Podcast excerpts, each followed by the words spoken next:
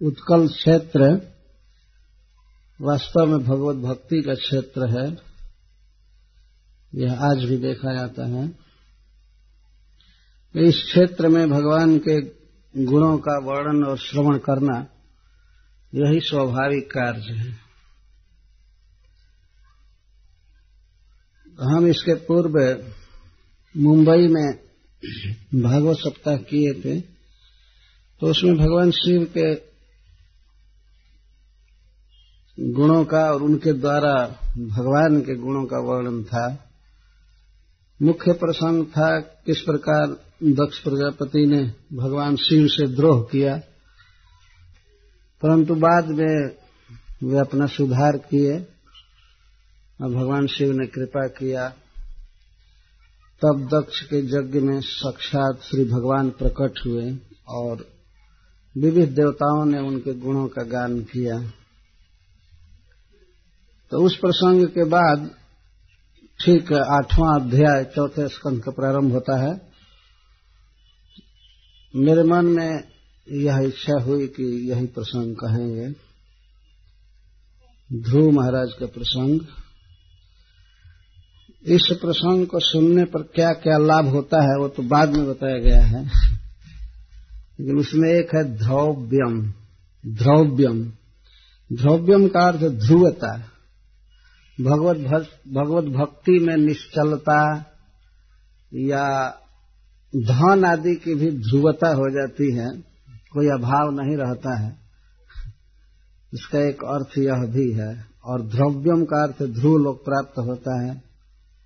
किसी भी तरह से भगवान श्री जगन्नाथ देव के चरण कमल में प्रीति अचल हो जाती है। यही इस प्रसंग का सार है।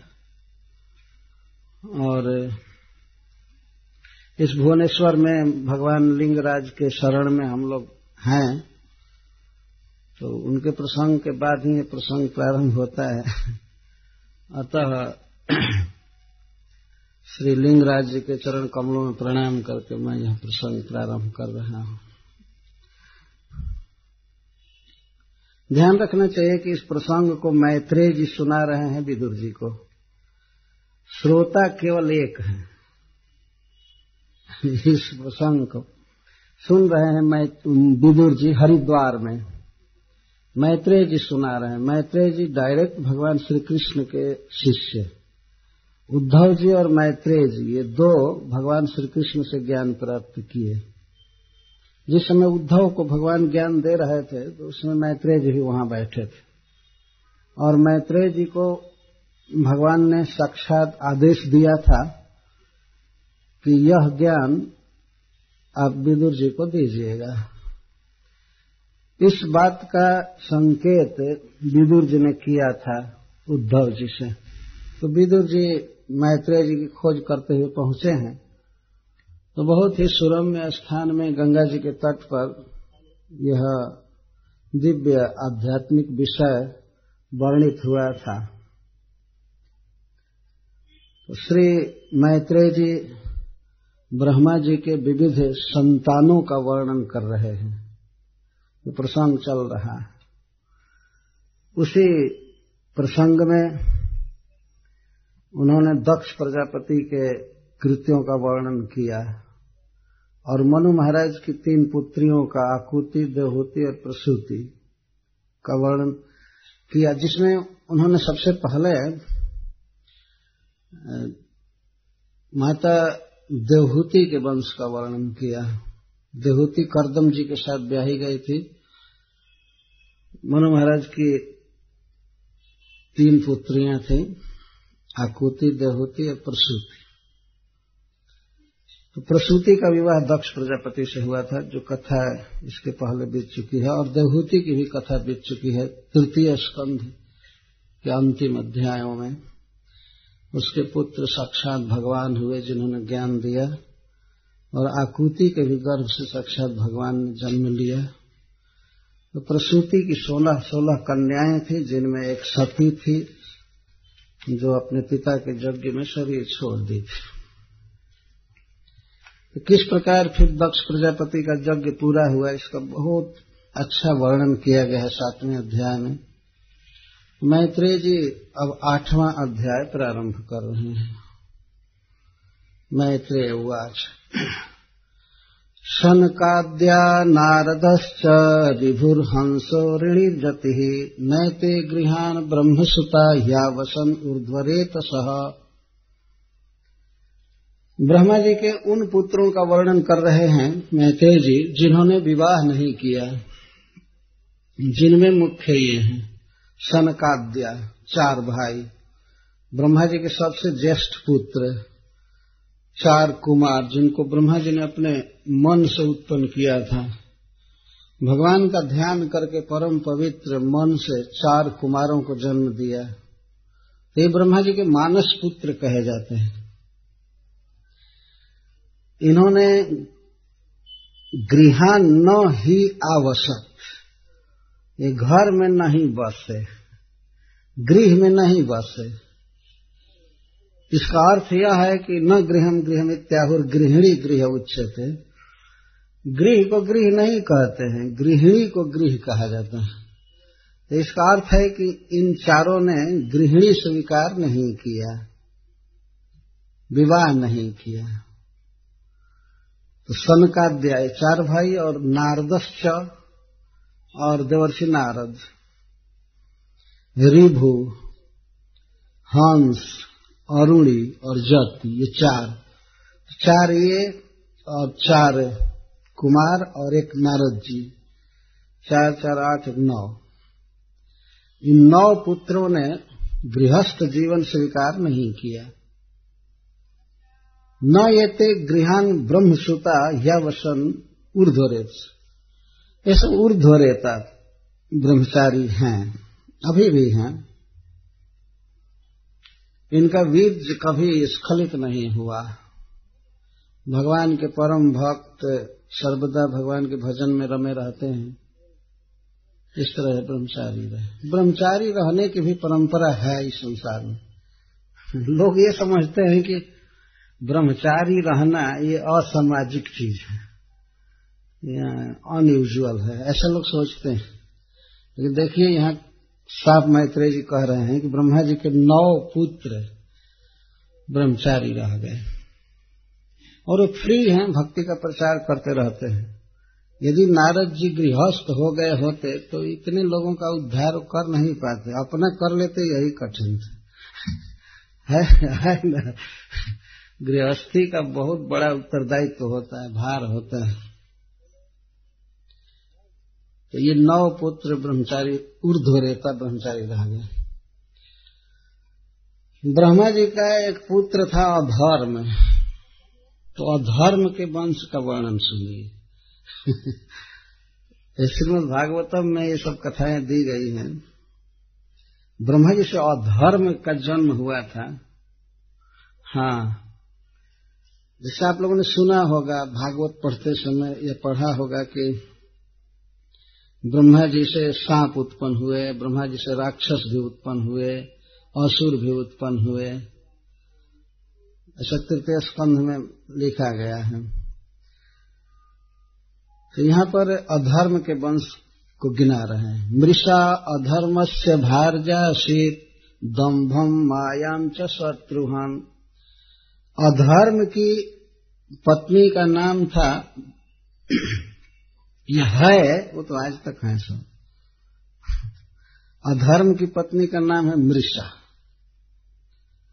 मृषा का अर्थ है सब चीज़ व्यर्थ, झूठ। अधर्म से कभी भी सत्य, फल की प्राप्ति नहीं हो सकती, सुख की प्राप्ति नहीं हो सकती। तो अधर्म की पत्नी हुई मृषा।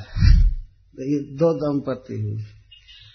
अधर्म और मृषा। इन दोनों के संयोग से दम्भ और माया का जन्म हुआ है। इनके दो पुत्र हुए, दम्भ और माया। दम्भ का अर्थ होता है पर प्रतारणम दूसरे को धोखा में डाल देना, इसको दम्भ कहते हैं। तो अपने को ऐसा व्यक्त करना कि मैं बहुत विद्वान हूँ, मैं बहुत धनी हूँ।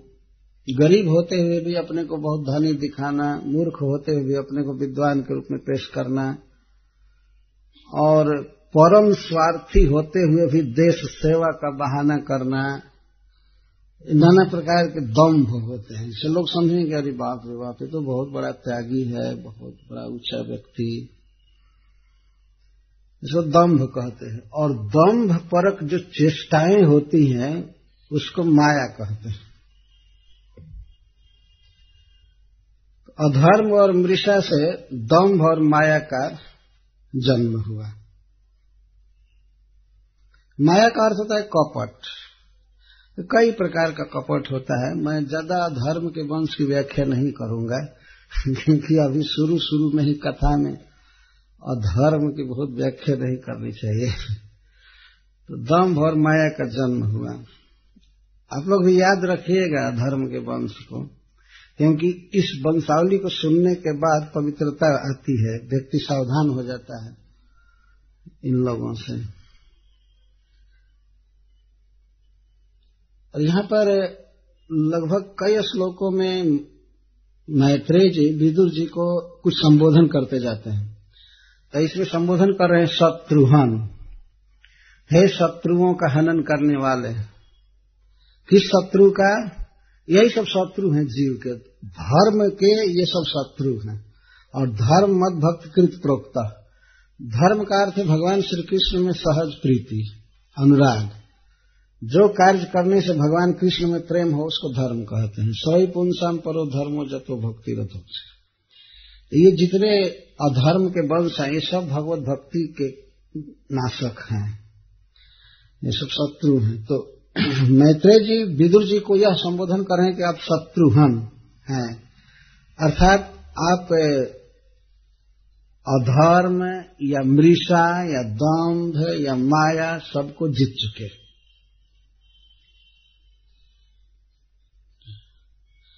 तो दम्भ और माया ने मिल करके असूतम मिथुनम तत्व निर्ति जगृह प्रजा। तो ये दम्भ और माया दोनों भाई बहन हैं। लेकिन इन दोनों ने मिल करके एक जोड़ा संतान पैदा किया तो कोई प्रश्न कर सकता है कि अरे भाई बहन कैसे संतान उत्पन्न किए? जो अधर्म का वंश गिनाया जा रहा है तो इसमें आश्चर्य क्या है? या धर्म का वंश गिनाया जा रहा है? आज भी संसार में कुछ ऐसे पापी लोग हैं, नीच, जो इस तरह का डिफरेंस नहीं देखते हैं। भाई बहन में शादी कर लेते हैं। देखा जाता है संसार में, में कोई इस तरह का विचार नहीं तो ये सब धर्म के वंशज हैं। इसी तरह बाद में भी समझना चाहिए। और भी आ रहा है। कई दंपति बनेंगे। तो दम भर माया ने मिल करके संतान को जन्म दिया। और सूत मिथुनम तत्व निर्वृत्ति जगृह प्रजा।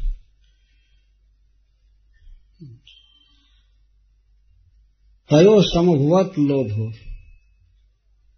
नहीं, मृषा और अधर्म ने मिल करके दम भर माया को उत्पन्न किया। तो दम भर माया को निर्वृति ने ग्रहण किया, क्योंकि उसको कोई संतान नहीं थी। निर्वृति का अर्थ होता है निर्दयता।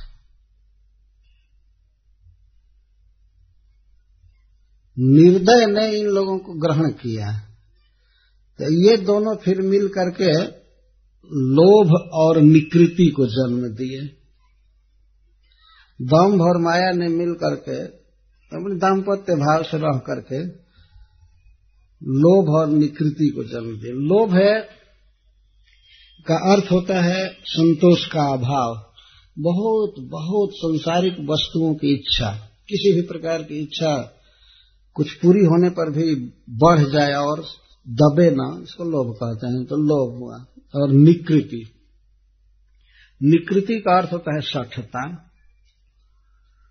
निकृति का अर्थ होता है किसी के भी कार्य में बाधक होना, उसको बढ़ने नहीं देना, किसी भी तरह से। और वंचना करना, ठगना।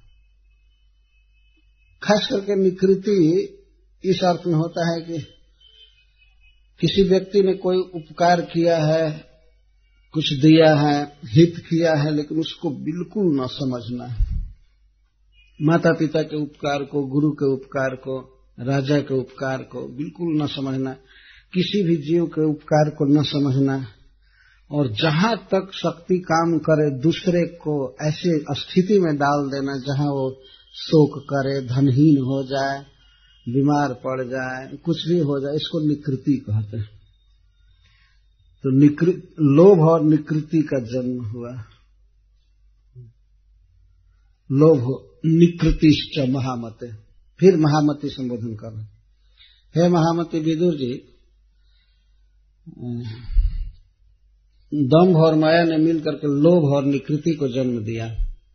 और निकृति तथा लोभ ने मिलकर क्रोध और हिंसा को जन्म दिया। क्रोध का अर्थ कोई बात बर्दाश्त नहीं कर सकना और हिंसा का अर्थ है वध कर देना अथवा किसी को घोर संकट में डाल देना। अच्छा, इन दोनों के संयोग से कली का जन्म हुआ। कली की बहन है, दुरुक्ति। एक अद्भुत बात है कि मैत्रेय जी भाई बहन जैसे वर्णन कर रहे हैं, लेकिन तुरंत दोनों को दंपति बना रहे हैं। यही अधर्म का वंश है। कली का जन्म हुआ। कली का अर्थ होता है विवाद, कलह। जहाँ भी कलयुग बसता है, ये, वहाँ विवाद ज़रूर होता है। इसीलिए कलयुग को कलयुग कहते हैं। कलयुग का अर्थ श्री प्रभुपा जी करते हैं द एज ऑफ़ क्वायरल एक कलह का युग है। कलह का अर्थ है, हमेशा मारपीट नहीं होता है। किसी एक पॉइंट पर दो मती हो जाना, यह भी कलह है, यह भी विवाद है। और इस संसार में पाँच आदमी भी नहीं मिलेंगे इस समय जिनका मन एक एक में मिलता हो वास्तव में। कुछ न कुछ मतभेद है। यहाँ तक कलयुग में वर्णन किया गया है भागवत में कि पत्नी और पति में भी विवाद होगा कलयुग में। आप बताइए। तो फिर कौन ऐसा है जिसका एक मत हो जाए? डिफरेंट डिफरेंट ओपिनियंस रहेंगे ये कलयुग में। तो कली का जन्म हुआ तो इसकी बहन थी दुरुक्ति। दुरुक्ति का अर्थ बहुत कठोर वचन बोलना, बिना मतलब कि गाली देना।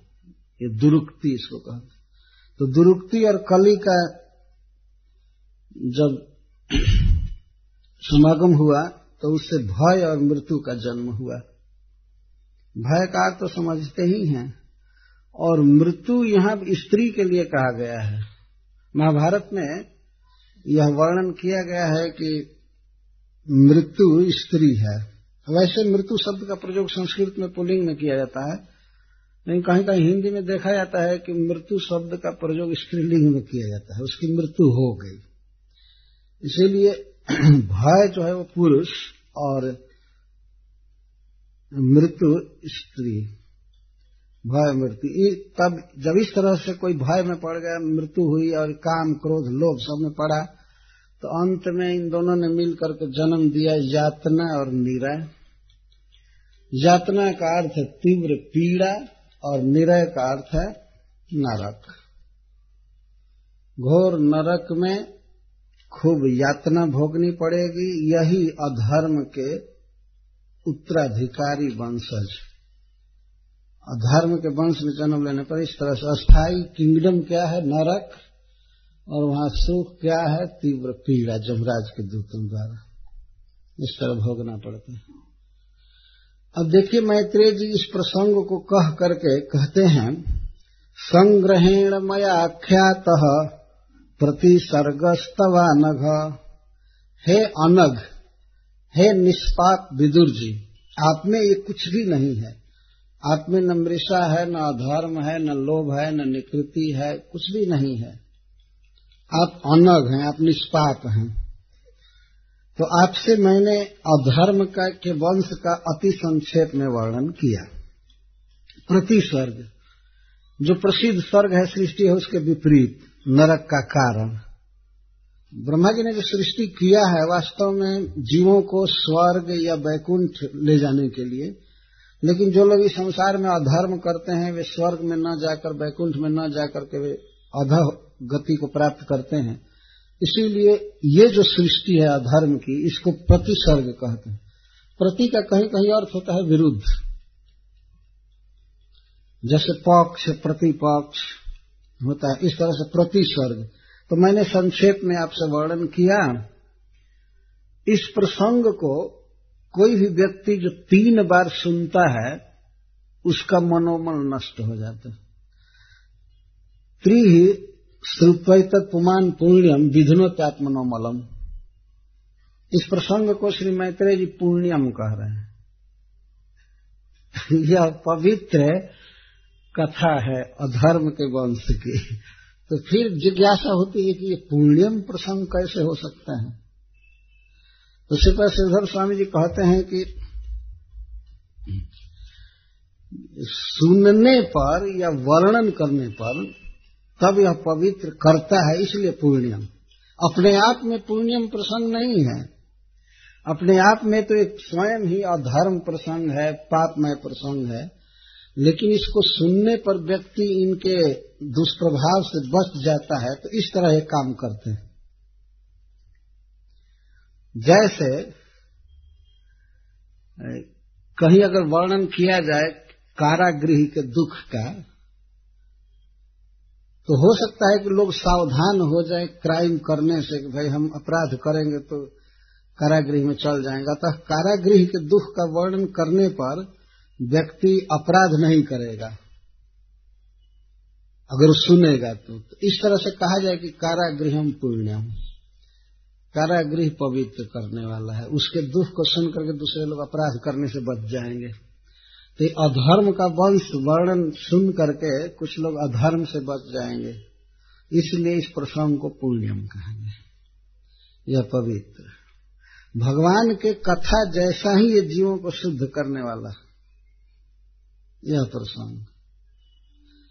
और संक्षेप में कहा गया, केवल तीन चार श्लोकों में, लेकिन शर्त यह त्रिश्रुत्वा। तीन बार इसे सुनेगा, तब उसके आत्मनो मलम मन का जो मल है, संसार के भोगों की इच्छा है, सब दोष, पाप सब नष्ट हो जाए।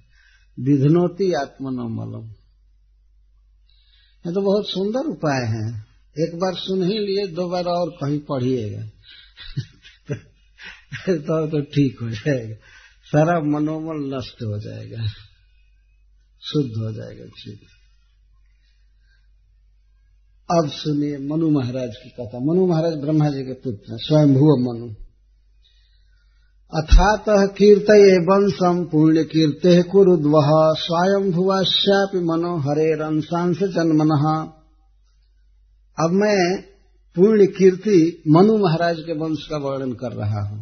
मैत्रेय जी कहते हैं, मनु महाराज भगवान के अंश के अंश से जन्म लिए थे।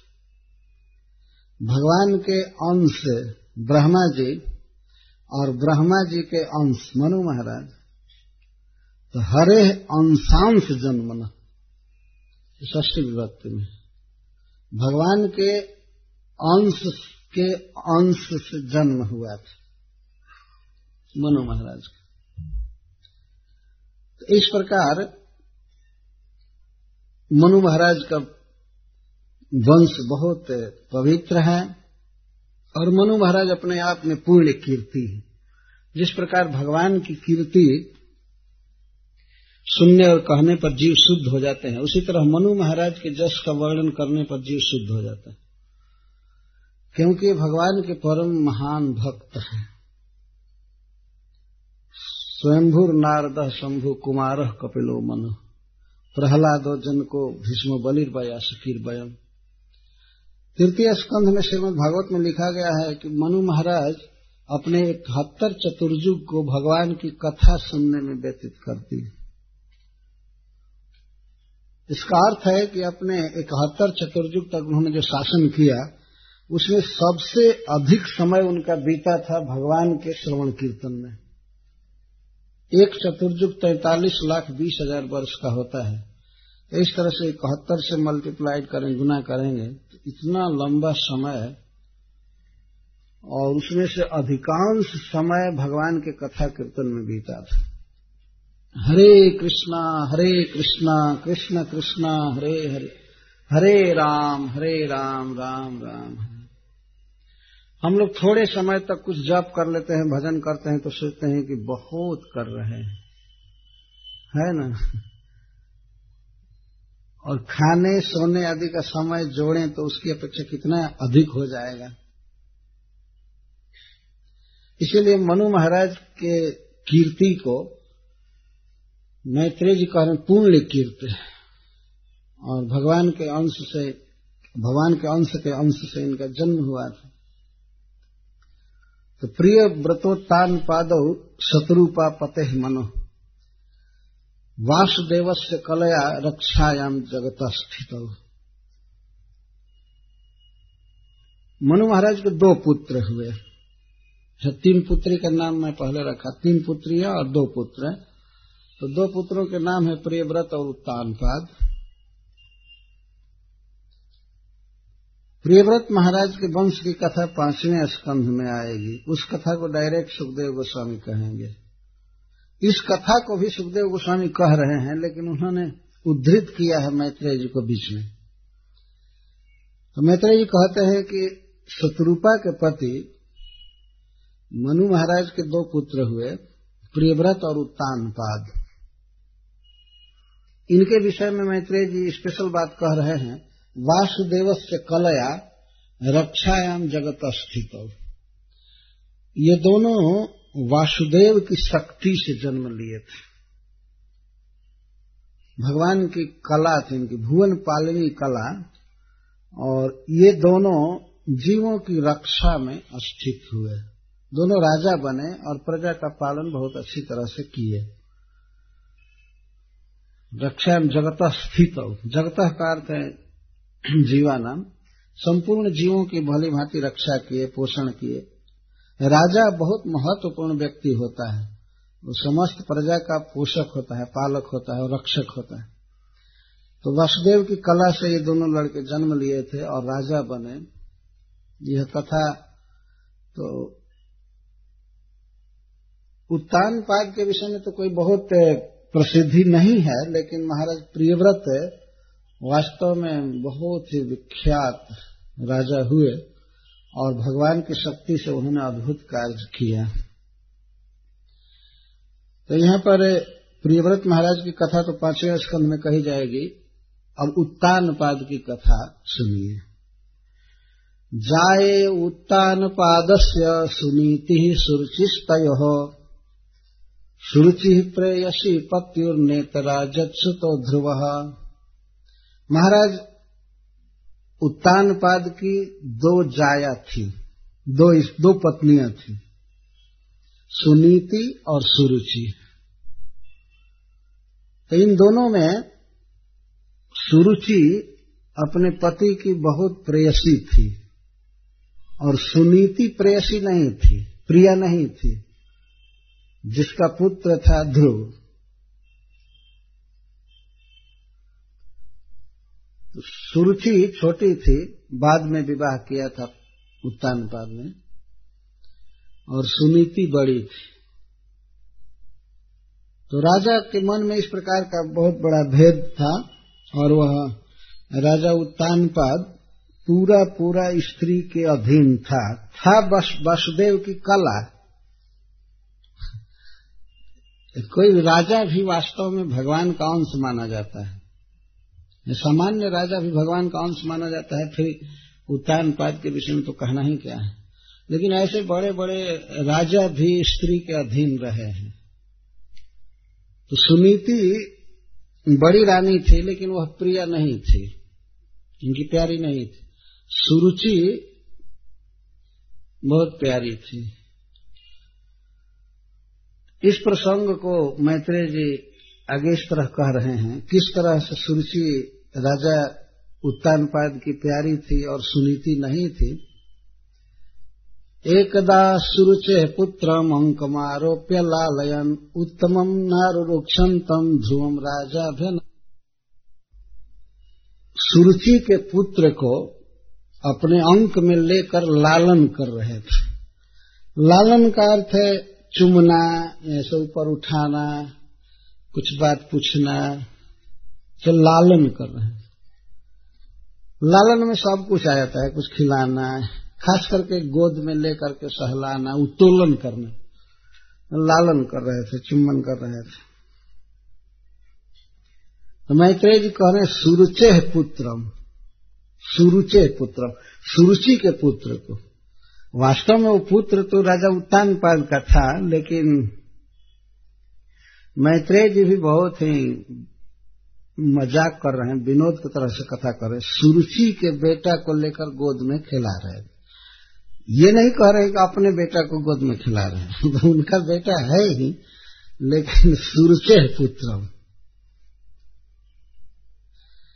तो राजा उत्तान पाद जो अपने अंक में गोद में लेकर पुत्र का लालन कर रहे थे, उत्तम का तो यही सोच करके कि यह हमारी प्यारी पत्नी सुरुचि का पुत्र है। ये भावना प्रबल थी। मेरा पुत्र है, यह भावना कम थी। यह थी भावना, मेरा पुत्र है, लेकिन बहुत प्रदीप्त भावना थी कि यह मेरी छोटी रानी का पुत्र है। इस कारण से ज़्यादा प्रिय था वह भी। सुरचे पुत्र। अंक में लेकर लालन कर रहे थे। उत्तम को, छोटे बेटा का नाम उत्तम था।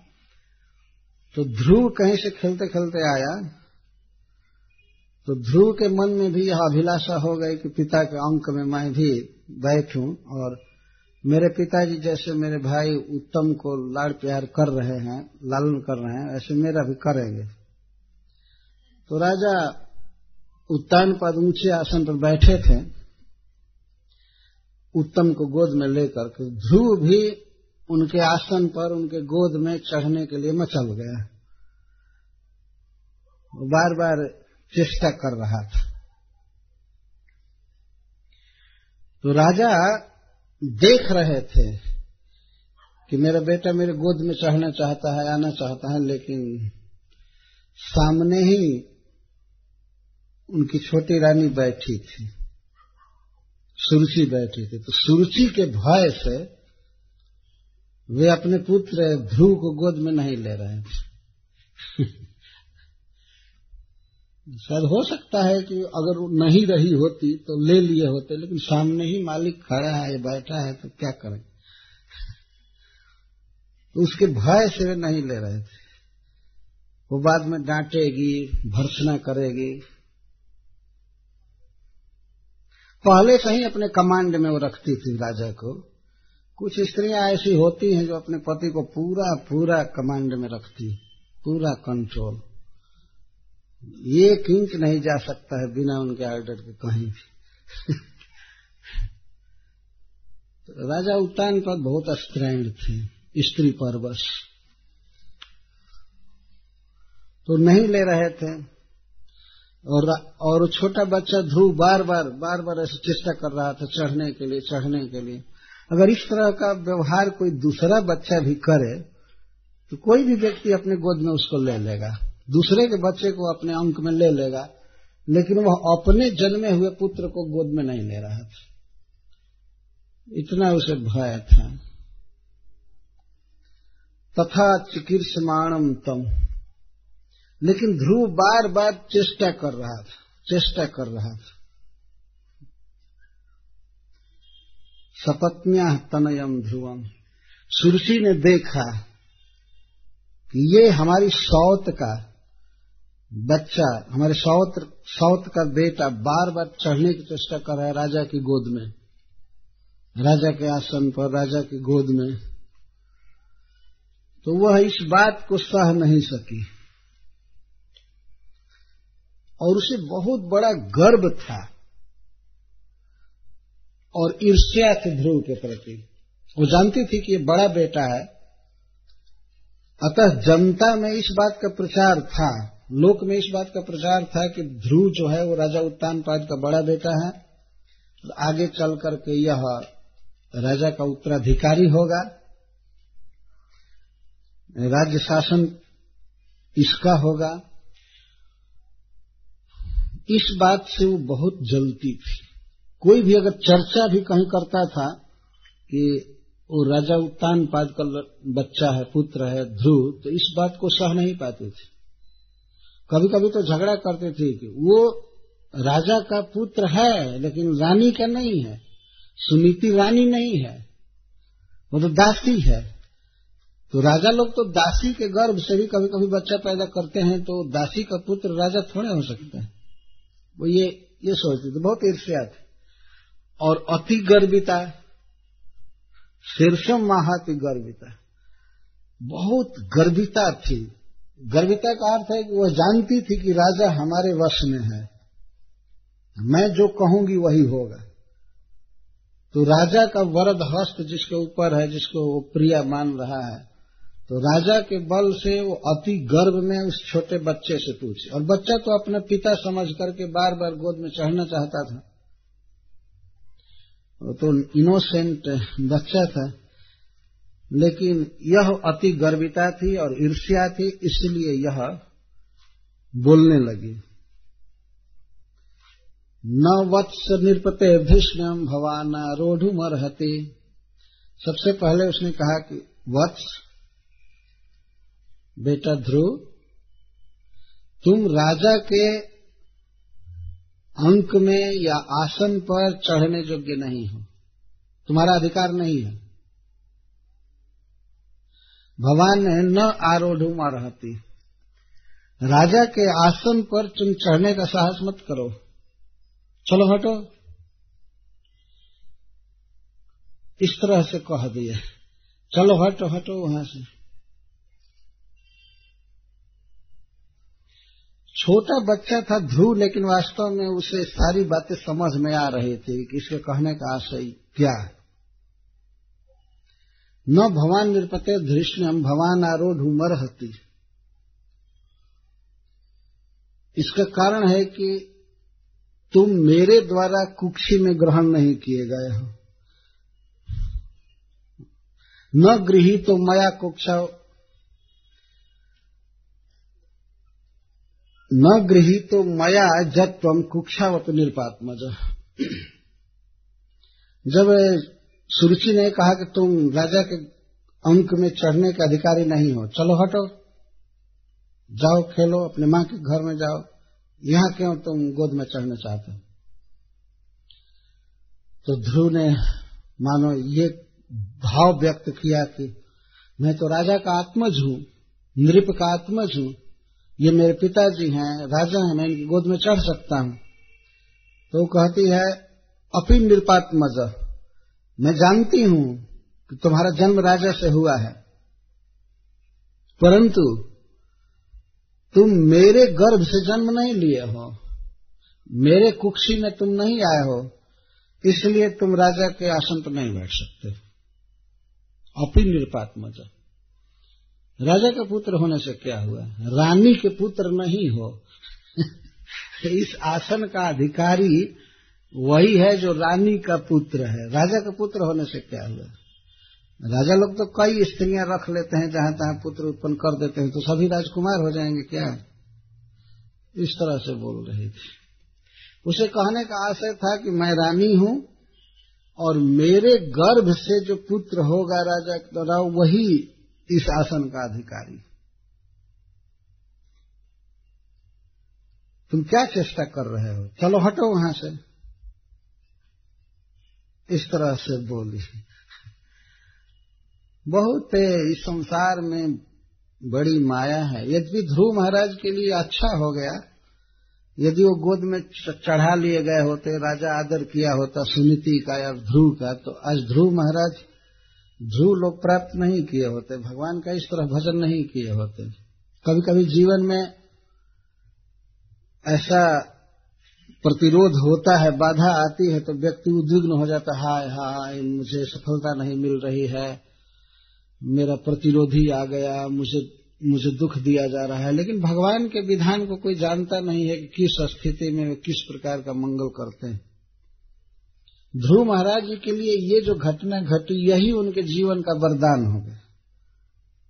ये घटना नहीं घटी होती तो इतने बड़े भागवत पुरुष भगवान के प्रिय नहीं बने होते। सुरची स्पष्ट कर तुमने मेरे गर्भ से जन्म नहीं लिया है, इसलिए तुम राजा के अंक में या आसन पर बैठने का अधिकार नहीं रखते हो। बालोसी, तुम बच्चा हो। और तुमको ये पता नहीं है कि तुम अन्य स्त्री के गर्भ में संभृत हुए हो। बालोसी बतनात्मानम अन्य स्त्री गर्भ संभृतम। तुम दूसरे स्त्री के द्वारा गर्भ में धारण किए गए हो ना?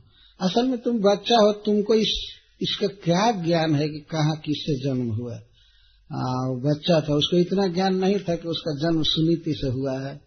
तो सब ज्ञान था। लेकिन कहती है बालोसी तुम बच्चा हो। और बालह का एक अर्थ है मूर्ख। तुम मूर्ख हो। तुम ना समझ हो नादान बच्चा हो। तुमको पता नहीं है कि तुमको अन्य स्त्री ने गर्भ में धारण किया है। मेरे अतिरिक्त। अन्य स्त्री गर्भ संभृतम का अर्थ है? मेरे अतिरिक्त किसी अन्य स्त्री ने तुमको अपने गर्भ में धारण किया है। इसीलिए तुम्हें दुर्लभ मनोरथ कर रहे हो। यदि तुमको पता होता कि तुम दूसरे स्त्री के गर्भ से जन्म लिए हो तो इतने उच्च आसन पर और राजा के गोद में बैठने का कभी दुस्साहस नहीं करते। तो एक प्रकार से यह कह रही है कि तुमको ये सब पता नहीं है। तो आज तो पता हो गया ना, इसलिए हटो, जाओ। जाओ यहाँ से अपने माँ के गोद में चढ़ा करो। इस गोद में, राजा के गोद में, राजा के आसन पर बैठने का साहस मत करो। कैसे सोच लिए? यह सुन करके ध्रुव महाराज कुछ क्रोधित से होने लगे।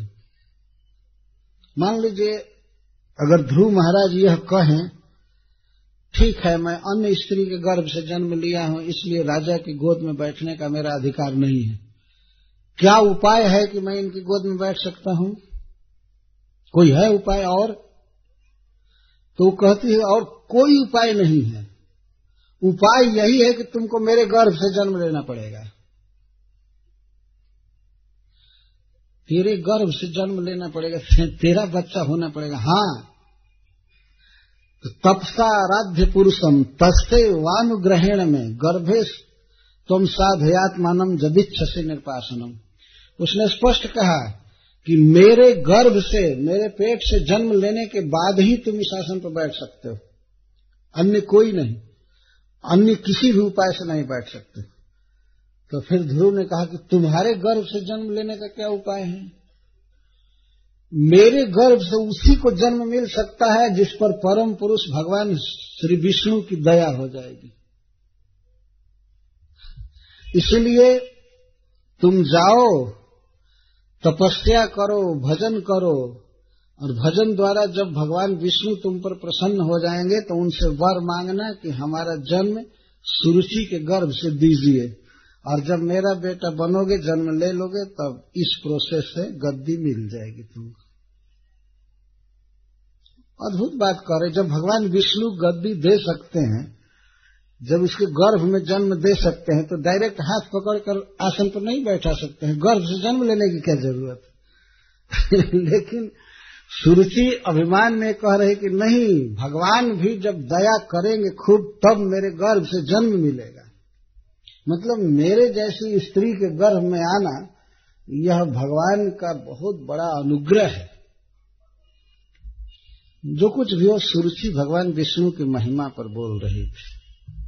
उसने कभी दूसरे देवताओं का नाम नहीं रखा कि इस देवता की आराधना करो, इसकी आराधना करो, इसकी आराधना करो। वो जानती थी कि इतना बड़ा राज्य और इस तरह का सुख भगवान विष्णु ही दे सकते हैं और कोई नहीं दे सकता है। तो यद्यपि वो ईर्ष्या से बोल रहे थे, लेकिन अच्छी बात बोल रहे थे। तपसा आराध्य पुरुषम। तपस्या द्वारा पुरुष की आराधना करो। पुरुष का अर्थ ही है विष्णु, कृष्ण। जाओ जाओ, भगवान की आराधना करो, भजन करो। और वास्तविक इसका अभिप्राय था कि जाओ, वन में कहीं मर जाओ, धस जाओ, नदी में खत्म हो जाओ। उसके कहने का आशय यह होता है। ईर्ष्या थी वास्तव में वो नहीं चाहती थी कि मेरे गर्भ से जन्म ले। वह तो एक व्यंग बोल रही थी। उसके कहने का आशय था कि ऑलरेडी हमारे गर्भ से एक बच्चा हो ही गया है, तब दूसरे की क्या ज़रूरत है? यही राजा बनेगा। वो चाहती थी कि ध्रुव घर छोड़ करके जाए। बच्चा है ही, अज्ञ है, अनाथ, कहीं इसको बाघ खा जाएगा, भेड़िए खा जाएँगे, कहीं बीमार होगा बिना खाए पिए रास्ते में सो जाएगा, फीवर हो जाएगा, एक सौ सात डिग्री, आठ डिग्री मर जाएगा, खत्म हो कोई देख रेख करने वाला रहेगा नहीं। तो ये चाहती थी। लेकिन जो कुछ भी हो, बहुत उच्च कुल की थी और एक सभ्य समाज में रह रही थी, इसलिए बोल रही है तो भगवान की महिमा बोल रही है। भगवान की आराधना करो, भगवान का भजन करो और तस्य एवं अनुग्रहेण। उनकी कृपा से ही गर्भे तुम साधे आत्मानो और तुम उनकी कृपा से ही मेरे गर्भ में आने की चेष्टा करो। और मेरे गर्भ में आकर के तब गद्दी पर जाओगे। और इस प्रोसेस भगवान भी कृपा करेंगे, किसी पर तो मेरे गर्भ से जन्म लेना पड़ेगा। लगता है जैसे ये कहने का इसका आशय है कि भगवान भी हाथ पकड़ कर डायरेक्ट नहीं बैठा सकते। कम से कम इस आसन पर। राजा उत्तान पाद के आसन पर। इसके लिए तो मेरे, मेरा ही पुत्र योग्य है, मेरे, मेरा पुत्र बनना पड़ेगा। तो इस प्रकार से जब एक स्त्री ने अपनी सौतेली माँ ने ध्रुव का तिरस्कार किया तो ध्रुव यद्यपि पाँच वर्ष के थे, लेकिन इस प्रकार की कठोर उक्ति उनके हृदय में बैठ गई। मातु दुरुक्त, मातु दुरुक्ति संविद्ध।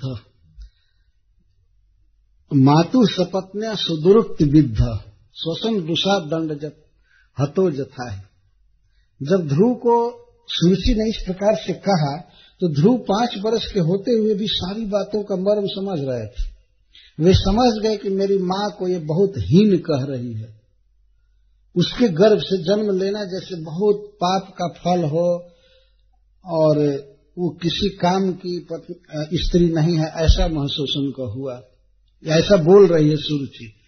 अतः अपनी सौतेली माँ के वाक्यों से ध्रुव महाराज उस तरह से आहत हो गए, जैसे किसी भयंकर सर्प को कोई डंडे से मार दिया हो। इतना क्रोध होने लगा उनको। आप लोगों ने देखा होगा, नाग को, सर्प को यदि कोई डंडा से थोड़ा सा छू दे तो तुरंत फन फैला लेता है और फुफकार छोड़ने लगता है। इस तरह से वो पाँच वर्ष का बच्चा फुफकारने लगा, दीर्घ निश्वास आने लगा, क्रोध के मारे, रूसा, दंड हतो जथा ही जैसे अहि सर्प, दंड हत डंडे के द्वारा मारा जाए और क्रोध में लाल लाल आँखें कर ले, फुफकारने लगे, इस तरह से पाँच वर्ष का बच्चा हो गया। यह क्रोध है ना ध्रुव महाराज जी के लिए वरदान हुआ। और क्रोध के बाद फिर शोक हुआ। क्रोध और शोक दोनों। क्रोध हुआ और क्रोध के बाद तब वे रोना चालू किए। तो शुरू शुरू में जब वे अपने पिता के पास थे, अब तो प्रयास करने छोड़ दिए। जब उसने मना किया कि तुम राजा के अंक में चढ़ने का साहस मत करो, तुम जाओ यहाँ से तुम बहुत निकृष्ट स्त्री के गर्भ से जन्म लिए हो तो मेरे गर्भ से जन्म नहीं लिए हो, तुम राजा के पुत्र हो तो क्या? तुम इस गद्दी के अधिकारी नहीं तो ध्रुव महाराज तो चढ़ आरोहण करना, करने का प्रयास तो त्याग चुके थे। तो वे कुछ देर के लिए अपने पिता की तरफ़ देख रहे थे। ये क्या कहते हैं? लेकिन वो तो सन्नवाचम। वो तो इतना स्त्रैण था, स्त्री के वश में था कि एक शब्द नहीं बोला। उस राजा को, हरामी को चाहिए था कि वो मना करे सुरची को कि क्यों ऐसा बोल रही हो? ऐसा कहना चाहिए ना। कहना चाहिए, उसी का बेटा उसके गोद में चढ़ना चाहता है और इतना जोश में बोल रही है कि तुम चले जाओ चले जाओ, यहाँ से मत चढ़ो। लेकिन वो तो सन्नवासम उसकी वाणी तो एकदम बंद हो गई। कुछ नहीं बोलता था। इतना अनुभव कर रहा था राजा कि मेरा बेटा है, गोद में चढ़ाना चाहिए, लेकिन सुरुचि इतना अटपटांग बोली तो उसका कोई जवाब नहीं दी इस तरह से पिता को छोड़ करके ध्रुव महाराज चले अपने माँ के घर में, सुनीति के घर में। जो कहीं पे किसी बच्चे का अपमान हो रहा है इतना तो उसका सहारा उसका पिता होता है तो पिता पर आशा रहती है। तो पिता तो गोद में लिया ही नहीं, एक तो वह उपेक्षा थी। और उसके ऊपर से सुरुचि इतना वाग बाण मार रहे थे, उस पर भी राजा ने प्रतिकार नहीं किया कुछ तो ऐसे चुपचाप बैठे हुए अपने पिता को त्याग कर, जगाम मातु प्ररुदन सकाशम अपने माँ के पास गया ध्रुव। प्ररुदन प्रकृष्ट रूपेण रुदन, बहुत रो रहे थे, फफक फफक कर रो रहे थे ध्रुव महाराज। पाँच वर्ष का बच्चा रो रहा था। एक एक बात का घाव लग गया था कलेजा में। तो गया माँ के पास, अब जब पिता नहीं पूछ रहा है, ठुकरा रहा है तो माँ ही तो शरण है ना। इस तरह का नालायक बाप मिल गया। जो कुछ नहीं कर रहा है तो बेटा के लिए क्या शरण रहेगा? तो माँ के पास रोते हुए गया। तो माँ सुनीति ने देखा, तम्मी स्वसंतम स्फुरिता धरोष्ठम, सुनीति रुत्संग उदय बालम। सुनीति ने देखा कि उसका बेटा रो रहा है और उसके ओष्ठ काँप रहे हैं, अधर और ओष्ठ दोनों काँप रहे हैं। जब शोक होता है और क्रोध होता है तो ओठ कांपने लगते हैं, खास करके क्रोध के समय। तो शोक हो ही रहा है, रो रहा है और क्रोध के कारण ओष्ठ काँप रहे थे। ऐसे बच्चे को दोनों हाथों से उठाकर सुनीति ने गोद में रख लिया। और बेचारी सोचने लगी, क्या हुआ क्या हुआ? मेरे बच्चे का किसने अपमान किया, किसने पीटा, क्या हुआ? वो इस तरह से चकित चकित हो गई, अपने आंचल से बच्चे का मुख पोछ रही थी, आँसू पोछ रही थी, चुप रहो बेटा, चुप रहो, क्या हुआ? तुमको किसने गाली दिया कुछ किसने मारा, क्या हुआ? अपने प्राण प्रिय पुत्र के इस दुखमय स्थिति से वो बहुत विकल हो गए तब तक अंतपुर में काम करने वाले कुछ सेवक वहाँ घूम रहे थे। उन्होंने देखा था कि किस तरह से ध्रुव का अपमान सुनीति ने किया, सुरुचि ने किया था। तो वे लोग कहे निशम तत्पौर मुखान नितांतम तो उस तत्पौर उस पुर के रहने वाले कुछ लोग सेवक आकर कहे कि रानी जी, यह यह बात है। सुरुचि ने इस प्रकार से बच्चे को कहा है। तो इस पर वो और अधिक दुखी हो गई। निशम में तत्पर नितम तत्पर मुखा नितांतम साबिव्य थे जब गदितम सपत्ने। तो पहले तो सुनीति कुछ समझ नहीं रही थी कि बच्चा क्यों दुखी है। जब अंतपुर के सेवकों ने कहा कि इस कारण से बच्चा दुखी है, इसकी माँ ने, सौतेली माँ ने इसको इस तरह से कठोर वचन कहा है। यह सुन करके सुनीति बहुत व्यथित हो गई। इस संसार में किसी भी अस्त्र शस्त्र से उतना दुख नहीं होता, उतनी पीड़ा नहीं होती है जितना कठोर वचनों से होती है। सुनीति की शरण में गए थे ध्रुव महाराज। बच्चा गया था कि माँ कुछ सहारा देगी, करेगी, लेकिन माँ तो अपने सौत सौत की बात को सुन करके और दुखी हो गई। व्यथित भीषण, बहुत अधिक दुखी हो गई। और वो बच्चे को कहाँ से समझावे? बच्चा तो गोद में है, बच्चा भी रो रहा है और माँ भी रोने लगी ज़ोर ज़ोर से। सुत्सिर्ज धैर्यम बिललाप बाला। और वो धैर्य छोड़ करके बिलाप करने लगे और उसकी स्थिति कैसी हो गई? शोकाग्निना दाव लते व बाला। उसकी वह दशा हो गई जैसे वन में दवाग्नि लगे। जंगल में आग लगती है तो आग बढ़ती है धीरे धीरे तो ऐसा देखा गया है कि कोई कोमल लता आग में फंस गई है और आँच जैसे जैसे लगने लगती है, ताप जैसे जैसे निकट आने लगता है तो लता से पानी छूने लगता है थोड़ा थोड़ा और बाद में वो जब लता झुलस जाती है। तो सुनीति की यह दशा हुई इस इस बात को सुन करके। मैत्रेय जी कहते सुश्रिज धैर्यम बिरलाप शोक दावाग्निना दाव लते व बाला। वाक्यम सपत्निया स्मृति सरोज, श्रिया दृशा वाष्प कला मुवाह। तो अपने सौत की बातों को सुनकर सुनीति को इतना शोक हुआ कि वह तुरंत पसीने से लथपथ हो गई। वाक्य केवल सुन करके और आँखों में आँसू उमड़ने लगे। शोक रूपी अग्नि हृदय में प्रज्वलित हो गया। तो उस तरह से जैसे सुकोमल लता दवाग्नि में पड़ जाती है, आँच लगने लगती है तो धीरे धीरे मुरझाने लगती है। इस तरह से क्षण भर में सुनीति मुरझा आ गई। और मैत्री जी कहते हैं, उसकी आँखें बहुत सुंदर कमल जैसी। सरोज श्रिया दृशा। सरोज श्री दृक सुनीति एक परम सुंदरी स्त्री थी।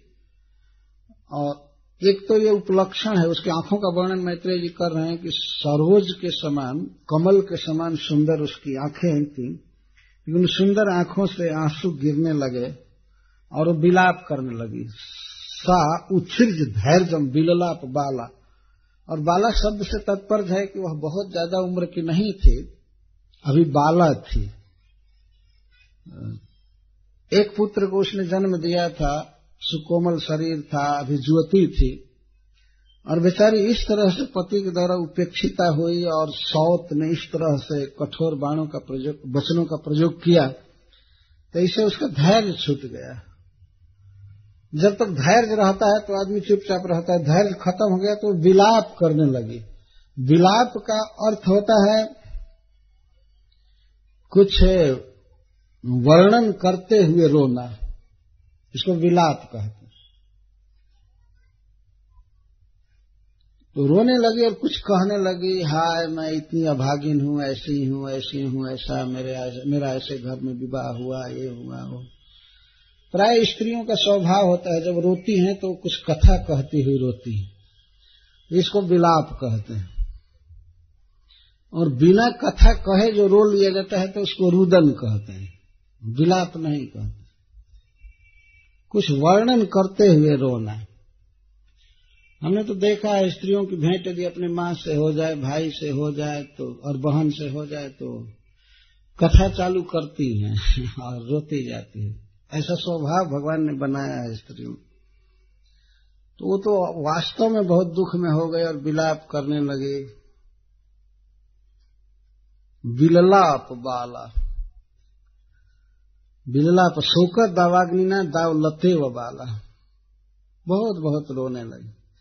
किसी किसी टीकाकार ने विलाप का भी थोड़ा वर्णन किया है कि क्या कह रही होगी विलाप में। यद्यपि सुनीति को इस बात का पता नहीं था कि इस तरह का दुख ही उसके लिए सबसे बड़ा सुख हो गया। उसका बेटा उत्तान पद की गोद में नहीं बैठा तो भगवान की गोद में बैठेगा यह बहुत बड़ा लाभ हुआ।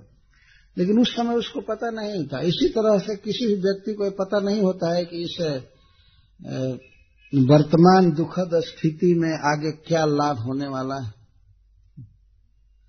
तो रो रहे थे, विलाप कर रहे थे।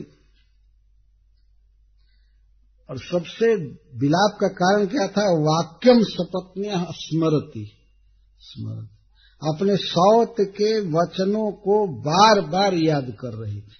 ऐसे बोला ऐसे बोला, ऐसे बोली कि दूसरी स्त्री के गर्भ से जन्म लिए हो, इसलिए राजा के आसन पर नहीं बैठ सकती, बैठ सकते हो। इसका मतलब कि वो मुझे राजा की स्त्री नहीं समझ रही है, ये नहीं समझ रही है, मेरा बेटा क्या करेगा, भिक्षा मांगेगा, राजा बन नहीं सकता। ऐसे बार बार अपने सौत के वाक्यों का ही भावार्थ मन में सोच रहे थे और सोच सोच करके रो रही थी। यही मनुष्य की मूर्खता है इस संसार में। किसी ने कुछ निंदा कर दिया, कुछ कह दिया तो उसको बार बार सोचना नहीं चाहिए। चाहिए। भागवत का श्लोक याद करना चाहिए। ये भगवान के तो अनंत गुण हैं तो वो सब याद करना चाहिए। और कभी कभी ऐसा होता है, कोई क्या कर रहा है कह रहा है, उस पर ध्यान नहीं देना चाहिए। कहा जाता है, हिंदी में कहावत है, कोई व्यक्ति हाथी पर चढ़ा हुआ है। और गाँव में जाए हाथी पर चढ़ा हुआ है तो उस हाथी को और हाथी पर चढ़े हुए को गाँव के सभी कुत्ते भोंकते रहते हैं। हम लोगों ने देखा है, भों, भो भो भो चारों तरफ़ से, लेकिन हाथी के निकट नहीं आ सकते। थोड़ा दूर से ही भो भो करते और हाथी जब जाता है तो छिपते जाते हैं घर में। और घर में छिप करके भी उधर से भों, भो भो करते रहते तो ये संसार है, अगर हाथी एक एक कुत्ते का जवाब देने लगे तो वो तो ऐसे परेशान हो जाएगा, थक जाएगा। अगर एक कुत्ता से कहे, क्यों ऐसा बोल रहे हो? क्यों ऐसा बोल रहे हो? आऊँ आऊँ तो वो तो हाथी चलने में थक जाएगा एक एक कुत्ता को। इसलिए मान लीजिए, अगर सुरसी ने कुछ कह दिया तो सुनीति का यह कर्तव्य था कि वो छोड़े। जो होना है, होगा। अब उसके वाक्यों को क्या याद करना था? क्या स्मरण करना था? लेकिन ये तो भगवत विधान था वास्तव में। सुनीति ने जो याद किया इस वाक्य को तो उसके लिए बहुत बड़ा लाभ हुआ। तो वाक्यम सपत्निया स्मरती। सपत्निया वाक्यम स्मरती। तो कहीं कहीं संसार में बहुत बड़ा तिरस्कार हो, खास करके स्वजन आदि द्वारा तो वो ईश्वर का वरदान मानना चाहिए। होता है नहीं तो व्यक्ति परिवार आदि की माया में बिल्कुल भूल जाता है। वो सोचता है, बहुत ठीक है ठीक है, सब जगह सम्मान, सब जगह सम्मान। तो सम्मान ही उसके जीवन का लक्ष्य हो जाता है, उसी में भूल जाता है। इधर से जब परिवार की तरफ़ से इतना धक्का लगा ध्रुव को और उसकी माँ को तो उस धक्का में लोग पहुँच गए भगवान के पास। और इधर का आश्रय टूट गया। और नहीं यदि उतान पर प्यारी प्यारी कहते रहते और बच्चा भी बच्चे को भी गोद में बैठाते तो ध्रुव तो मस्त हो जाते, उस, उसकी गोद में ही मस्त हो जाते। ये कुछ ईश्वर की इच्छा थी, इसीलिए सुनीति बार बार अपने सौत के वाक्यों का स्मरण कर रही थी। और उसके कमल सुंदर नेत्रों से अश्रु झर रहे थे। दीर्घम सुसंति ब्रिजनस्य पारम अपश्यति बालकमा बाला। वह बाला, मैत्रेय जी बार बार उसे बाला कह रहे हैं। इसका अर्थ है कि वह बिल्कुल नवजुवती थी। और इस तरह से वह कोमल हृदय की स्त्री देख ली कि उसके जीवन के दुख का कोई अंत नहीं है। जब स्वयं राजा दुख देने पर पड़ गया, अपने पुत्र को पुत्र नहीं समझ रहा है। ये नहीं कहा कि कोई बात नहीं बेटा, उसको बोलने दो, आओ मेरे गोद में। ऐसा उसको कहना चाहिए था, लेकिन कुछ नहीं कहा। तब कौन पंचायत करे, कौन निर्णय करे, कौन न्याय करेगा? राजा के विरुद्ध कौन बोल सकता है? और राजा रानी दोनों मिले हुए हैं। इसीलिए सुनीति को अपने दुख का कोई अंत नहीं दिख रहा था दीर्घम स्वसंती दीर्घ निश्वास ले रही थी और ब्रिजनेस से पारम अपश्यंत दुख का कोई अंत नहीं दिख रहा था। कभी कभी मनुष्य पर कोई दुख पड़ता है तो सोचता है कि हमारा यह स्वजन है, वो समझा देगा। हमारे पिताजी को समझा देगा, सौतेली माँ को समझा देगा। या कहीं सोचता है कि केस करूँगा न्यायालय में तो वहाँ से हमको निर्णय मिल जाएगा, हमारा आधा राज्य मिल जाएगा, आधा हमारी प्रॉपर्टी मिल जाएगी तो कुछ आशा होती।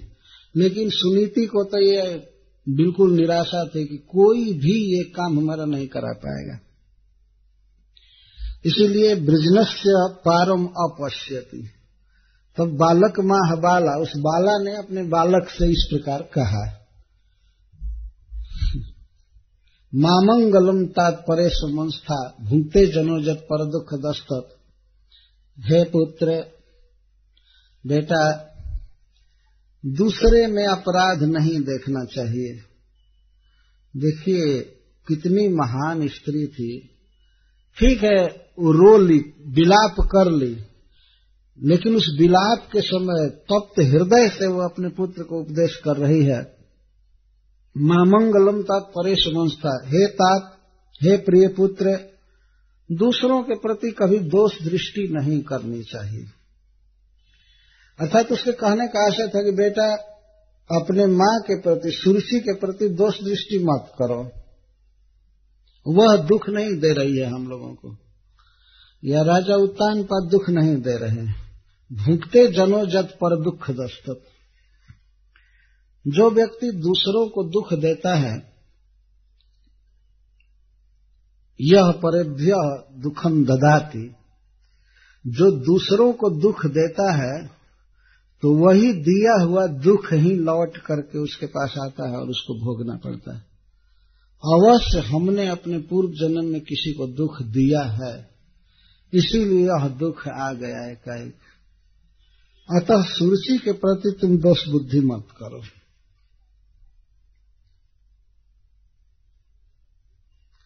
तो मान लीजिए अगर ध्रुव कहें कि सुरुचि ने यह कहा यह कहा यह कहा तो सुनती कह रही, कह रहे कि सत्यम सुरुच्या विहितम भगवान में जदुर भगाए या उदरे गृहित। ठीक कहा है सुरुचि ने। सुरुचि जो यह कही कि तुम राजा के गोद में नहीं बैठ सकते हो तो बेटा उसने ठीक कहा है कि तुम मेरी जैसी हतभाग्नि नारी के कुक्षी में जन्म लिए हो। मैं वास्तव में बहुत हतभाग्नि हूँ। तो तुम तो मेरे गोद में, मेरे गर्भ में आए और स्तन्य ने वृद्ध से विलज्जते या भारजे तिवा ओढ़ुम इडसपति माम मैं कितनी अभाग्नि हूँ रो रो करके वर्णन कर रही है। मैं इतनी अभाग्नि हूँ, देखो राजा हमें अपनी भारज स्वीकार करने में भी हिचकते हैं। ओढ़ुम का अर्थ है स्वीकर तुम राजा हमको अपनी पत्नी स्वीकार करने में भी हिचकते हैं। पत्नी नहीं मानते। वाह शब्द का अर्थ दासी भी नहीं मानते। पत्नी की तो छोड़ दो बात। हमको अपनी दासी भी नहीं मानते हैं। तो इसमें कारण क्या है? कारण है कि मेरा भाग्य खराब है। भाग्य का अर्थ है कि हमने पूर्व जन्म में दूसरों को दुख दिया होगा, पाप किया होगा, दुख दिया होगा, सताया होगा जीवों को। इसीलिए मेरा विवाह हुआ इतने अच्छे राजा के साथ, इतने उच्च कुल में। और बेटा, तुम पुत्र हुए लेकिन आज ये दशा हो गई तो अपने कर्म का कोई फल है, इसमें दूसरों को दोष नहीं देना चाहिए। भूखते जनो जत पर दुख दस्तक यह नीति का श्लोक है वास्तव में जो दुख होता है इस संसार में किसी को अपने ही कर्मों का परिणाम होता है। दूसरा कोई किसी को सुख दुख नहीं दे सकता है। काहु न को सुख दुख कर दाता निजकृत कर्म भोग सब भ्रात। किसी को कोई सुख दुख नहीं दे, दे सकता है। यदि ये इस बात को कोई स्वीकार न करे तो उसके सामने प्रमाण दिया जा सकता है कि वास्तव में कोई सुख दुख देने वाला नहीं है।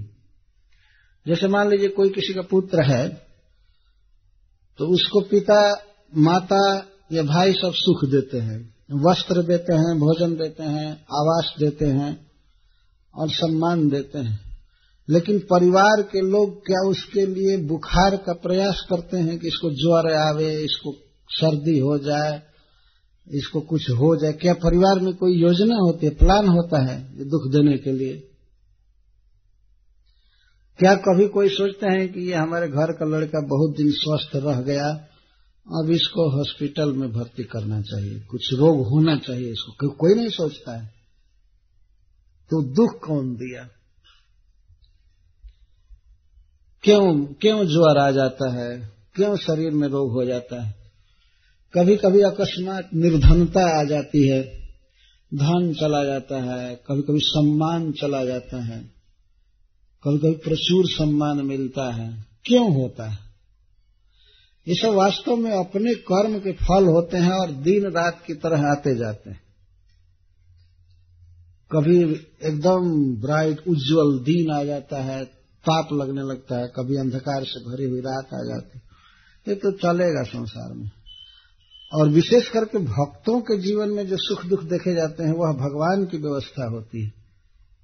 और उसके पीछे भगवान का कोई स्नेहमय विधान होता है। यहाँ पर दैन्य बस सुनीति अपने को हतभाग्नि कह रही है। वास्तव में वह ऐसी स्त्री नहीं है। वह तो परम सौभाग्यवती स्त्री है जिसका पुत्र ध्रुव महाराज हुए। बहुत श्रेष्ठ स्त्री है। पर सिद्धांत यही है कि दूसरे पर दोषारोपण नहीं करना चाहिए। कौन दुख दे रहा है? श्रीमद भागवतम में एक प्रसंग है। महाराज परीक्षित दिग्विजय करते हुए घूम रहे थे। जब वे कुरुक्षेत्र पहुँचे तो वहाँ पर पृथ्वी और धर्म आपस में बात कर रहे थे।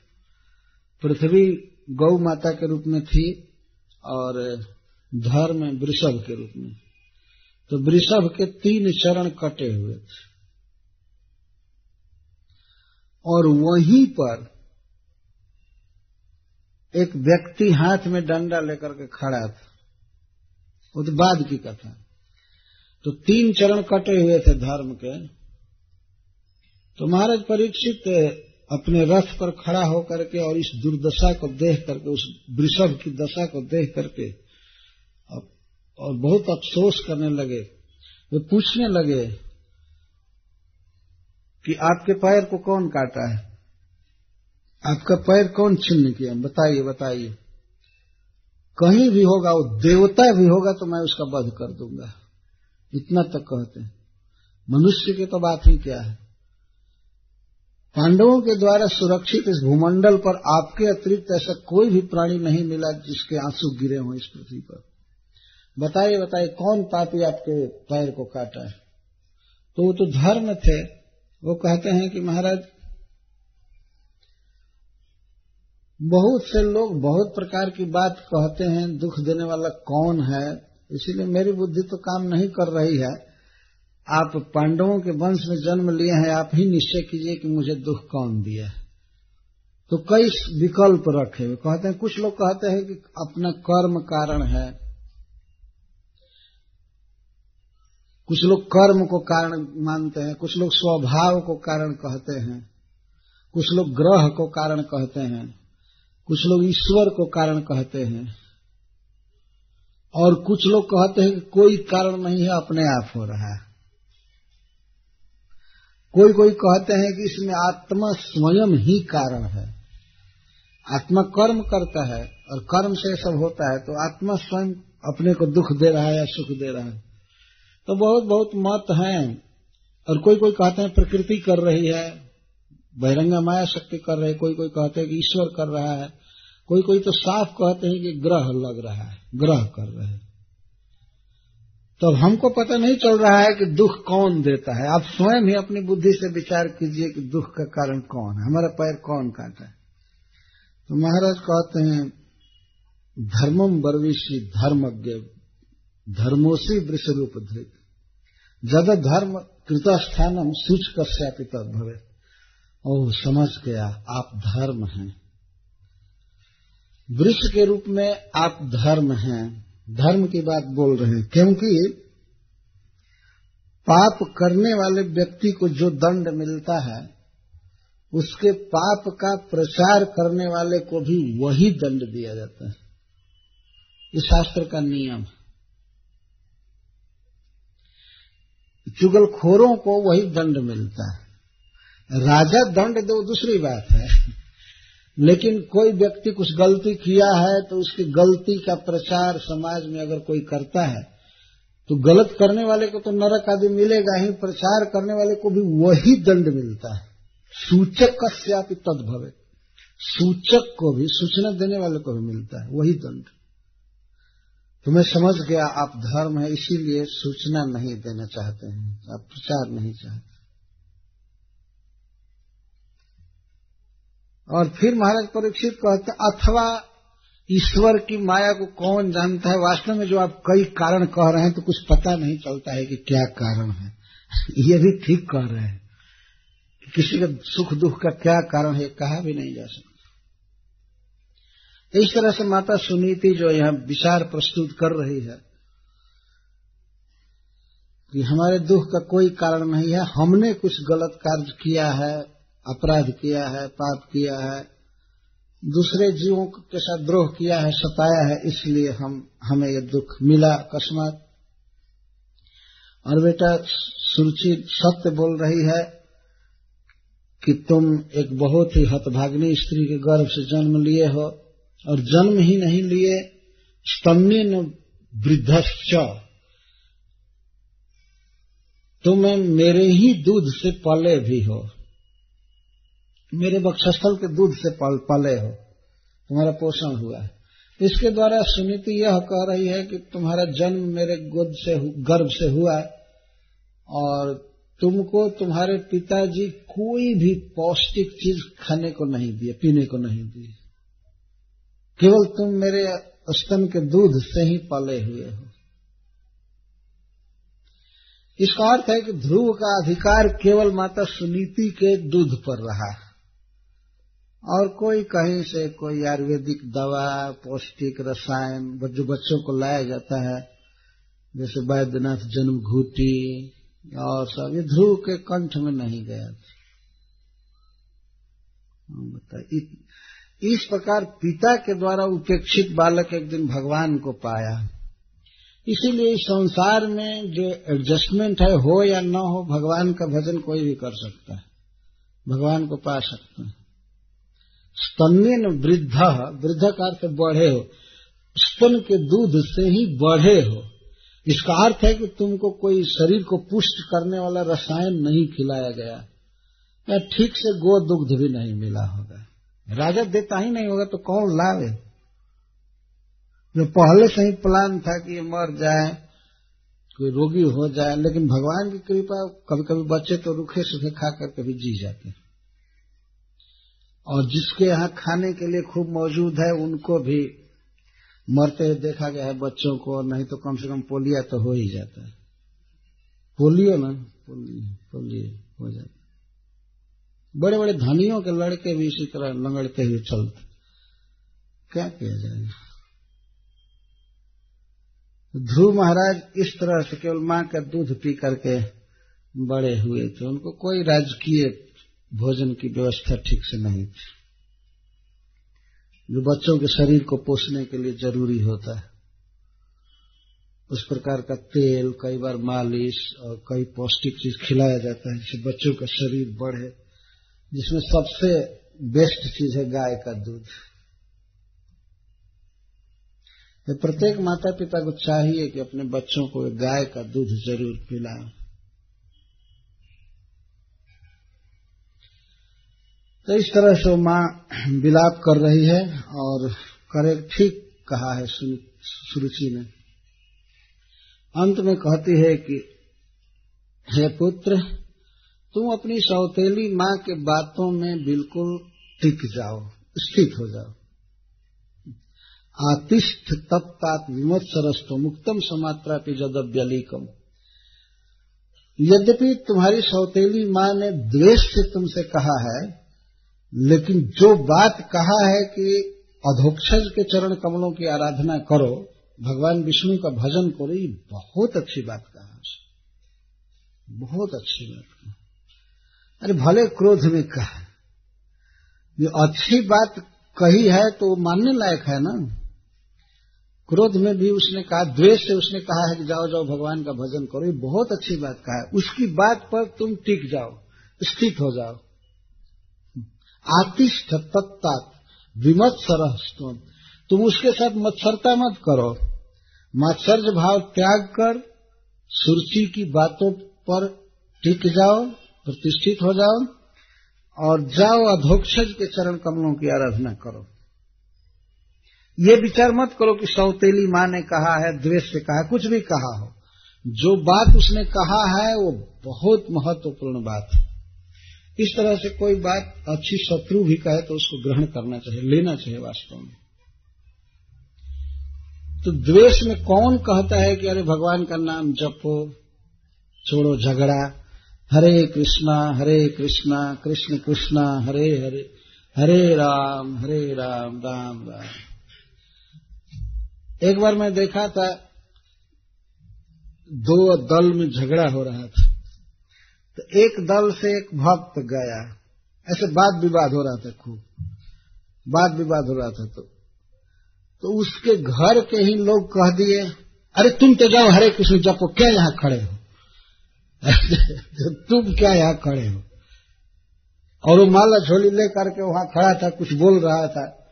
तो क्या तुम क्यों खड़े हो? तुम जाओ हरे कृष्ण जपो हम लोग सलट लेंगे, हम लोग देख लेंगे।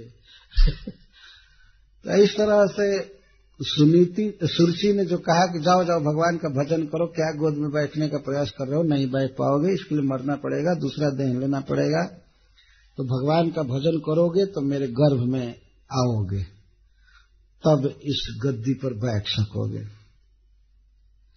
बहुत अच्छी बात कहा था। उसमें सबसे सुंदर बात यह थी कि परम पुरुष की आराधना करो।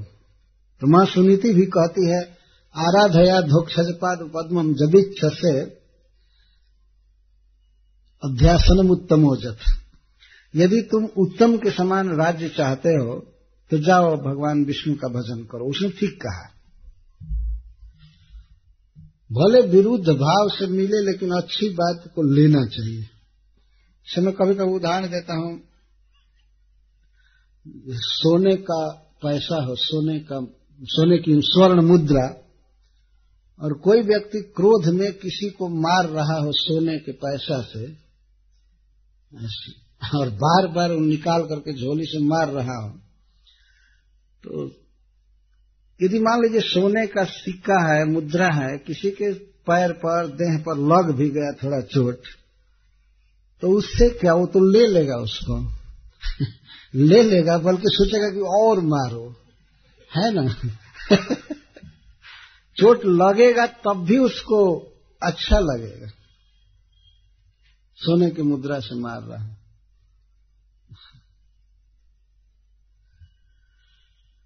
इस तरह से यदि महत्वपूर्ण बात है और शत्रु बोल रहा है, कोई भी बोल रहा है तो उसको ग्रहण करना चाहिए। कभी कभी लोग उन बातों को ग्रहण नहीं करते हैं जब कोई बच्चा बोलता है। तो बच्चा ही बोले लेकिन अच्छी बात बोले तो उसको ग्रहण करना चाहिए। कभी कभी बच्चा जाते हैं, किसी बड़े व्यक्ति के पास कहते हैं कि हरे कृष्ण बोलिए, जपिए भगवान का भजन कीजिए तो कहते हैं, अरे चलो चलो, हमारे आगे के जन्मे हुए हमको सिखाने लगे। तुम्हारे जैसा हमारा पौत्र है, तुम क्या बात करोगे? हमारे बेटा का बेटा ऐसा हुआ है। तुमको शर्म नहीं आती है हमारे सामने बोलने में? ऐसा महामंत्र जपने के लिए कहने पर लोग क्रुद्ध हो जाते हैं। बच्चा कहे चाहे बूढ़ा कहे, कोई कहे, अच्छी बात कह रहा है तो उसको ग्रहण करना चाहिए ना। और बहुत पढ़ा लिखा व्यक्ति हो, काशी का पंडित ही क्यों न हो, यदि बिल्कुल छोटी बात कहता है तो उसको ग्रहण नहीं करना चाहिए। कुछ भी हो तो क्या? यदि उसकी बातों में दम नहीं है तो ग्रहण करने लायक बात नहीं है। और इस संसार में सबसे उत्तम बात क्या है? सबसे उत्तम बात है इस कलयुग में भगवान का नाम। इसको ग्रहण करना चाहिए। हरे कृष्णा हरे कृष्णा कृष्णा कृष्णा, हरे हरे हरे राम हरे राम राम राम। तो देखिए सुनीति का उदार मन, वह अपने सौत के बातों को बहुत अनुकूल भाव से ले रही है।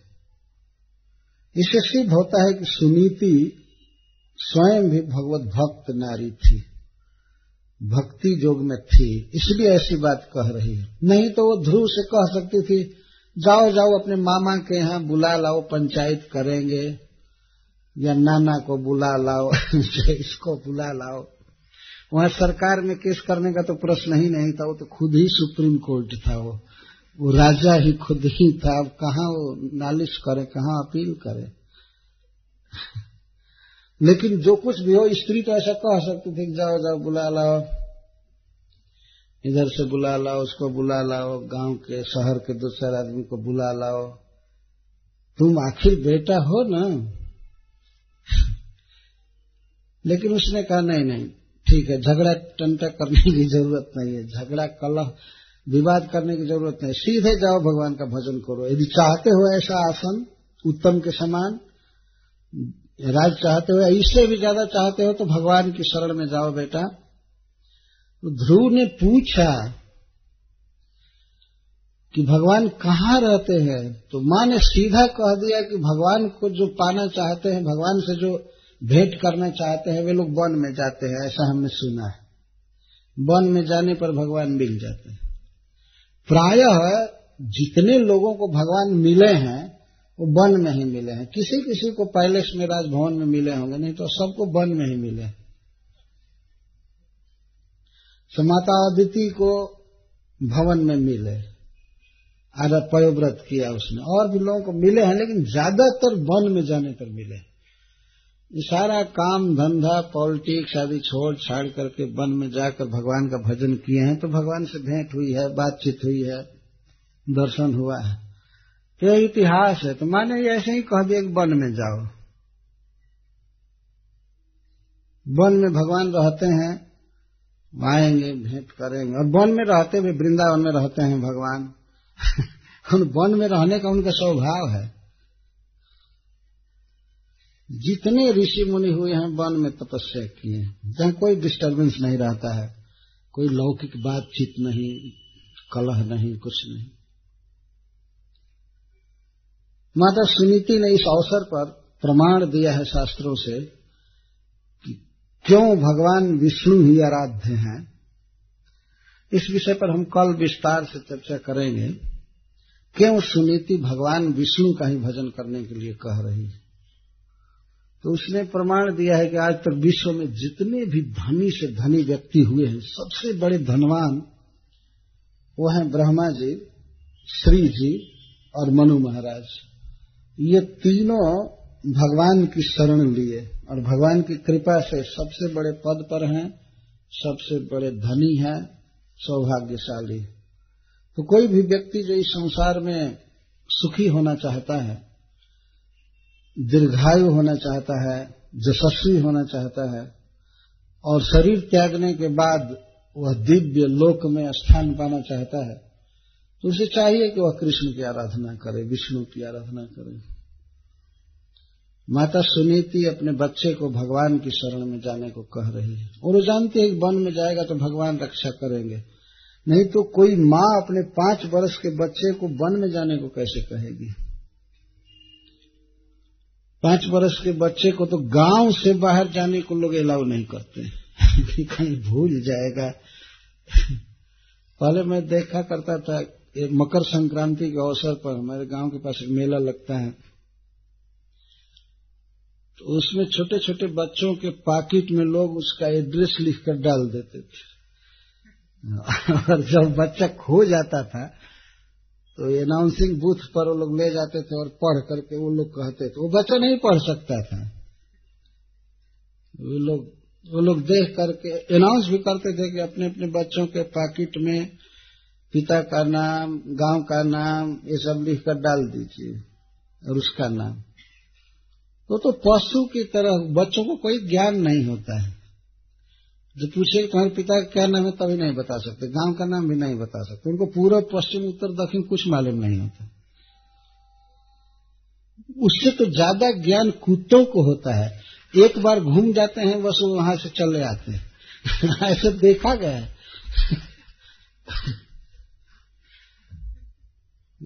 तो इस तरह से पाँच वर्ष के बच्चे को कहा जाए कि जाओ वन में भजन करो।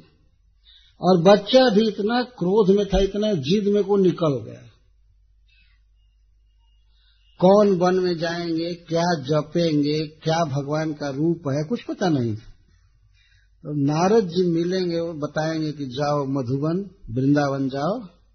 और भगवान का ऐसा रूप है चतुर्भुज, वे हाथ में ये पहनते हैं, ऐसा कपड़ा पहनते हैं, ऐसा मुकुट बांधते हैं, सब वर्णन किया है। वही इस कथा में सारा प्रसंग आएगा। निराकार का तो कोई प्रश्न ही नहीं है। ये तो पागलों का सिद्धांत है वास्तव जिन्हें ईश्वर के बारे में कोई ज्ञान नहीं है, उनके लिए एक ही सिद्धांत रह गया, निराकार निराकार। भगवान कभी निराकार नहीं है। अपने दिव्य धाम में रहते हैं कभी कभी अवतार लेते हैं। अवतार का अर्थ ही होता है जो उतरे ऊपर से। नारद जी ने ऐसा नहीं कहा, ध्रुव को जाओ जाओ निराकार का ध्यान करो। क्या करते हुए? अब तक तो कर ही रहे थे, रो रो करके। निराकार का ध्यान कर। खूब भगवान की लीलाओं का वर्णन किया महामंत्र दिया जपने के लिए, ओम नमो भगवते वासुदेवाय। ये मंत्र दिया। ऐसा नहीं कह दिया जो तुम्हारी इच्छा हो बस जपा करो। नहीं। वेदों में मंत्रों का वर्णन है। जैसे हम लोगों को दिया जाता है, हरे कृष्णा हरे कृष्णा कृष्णा कृष्णा, हरे हरे राम हरे राम राम। यह बिल्कुल स्पष्ट मार्ग है, बिल्कुल उज्जवल। हम लोगों को भी ठीक उसी तरह से दिया गया है। भगवान का रूप दिया गया है, रूप का वर्णन किया गया है, इनकी लीलाओं का वर्णन है शास्त्रों में। इनके पूजा की पद्धति का वर्णन है। भक्तों के भोजन का भी वर्णन होता है कि ऐसे खाना चाहिए, ऐसे खाना चाहिए, ये चीज़ खाना चाहिए, एकादशी को अन्न नहीं खाना चाहिए, भगवान को अर्पण करके खाना चाहिए। क्या जपना चाहिए सब दिया गया है, कैसे रहना चाहिए, तब भगवान मिलते हैं ना। ऐसे फ्री छोड़ देने से कि तुम्हारे मन में जो भी आ रहा हो, बस सोचा करो, यही ध्यान हो जाएगा। ये कोई भजन थोड़े बहुत अज्ञान संसार में फैला हुआ तो कल हम लोग सुनेंगे किस प्रकार सुनीति शास्त्रों से प्रमाण दे रही है कि भगवान की आराधना बड़े बड़े लोगों ने किया। ब्रह्मा जी ने, लक्ष्मी जी ने, मनु महाराज ने और इनकी परंपरा में आने वाले बहुत लोगों ने। और ये लोग जीवन की सर्वोच्च सिद्धि को प्राप्त की इस जीवन में भी और दूसरे जीवन में भी। हरे कृष्ण, जय श्री प्रभु आतिष्ठ तत्तात विमत्सरस्व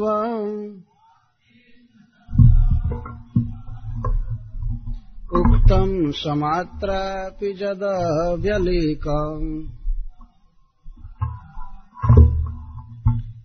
आराधयाधोक्षजपादपद्मम् यदीच्छसे ध्यासनमुत्तमो यथा। यस्याङ्घ्रिपद्मम् परिचर्य विश्वा। विभावनायात गुणाभिपत्तेः अजोध्यतिष्ठत् खलु पारमेष्ठ्याम्। पदम् जितात्मा श्वसनाभिवन्द्यम्। तथा मनुर्वो भगवान् पितामह। यमेकमत्या पुरुदक्षिणैर्मखैः। इष्ट्वाभिपेदे दुर्वापमन्यतः। दिव्यम् सु भौमम् सुखम् दिव्यमथापवर्ग्यम्। तमेव वत्साश्रयभृत्य वत्सलम्। मुमुक्षिभिर्मृग्यपदाब्जपद्धतिम्। अनान्यभावे निजधर्मभाविते। मनसवस्थाप्य भज स्वपुरुषाम् नान्यम् ततः पद्मपलाशलोचनात्। दुःखच्छिदम् ते गणयामि कञ्चन। यो मृग्यते हस्तगृहीतपद्मया श्रियेतरैरङ्गविमृग्यमाणया।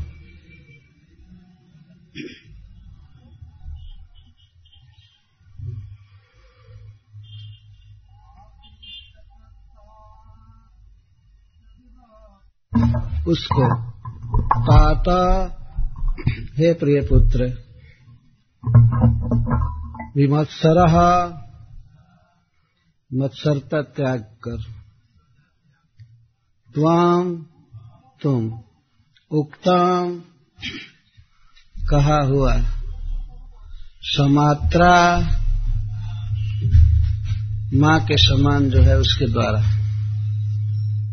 अपी भी जात जो अव्यलिकाम उचित, यथार्थ।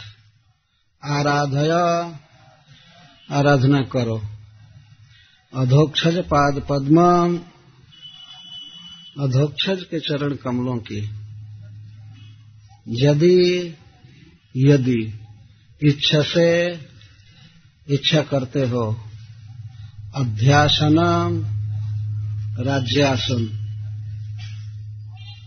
उत्तमो जथा। जैसे तुम्हारा भाई उत्तम पाया है।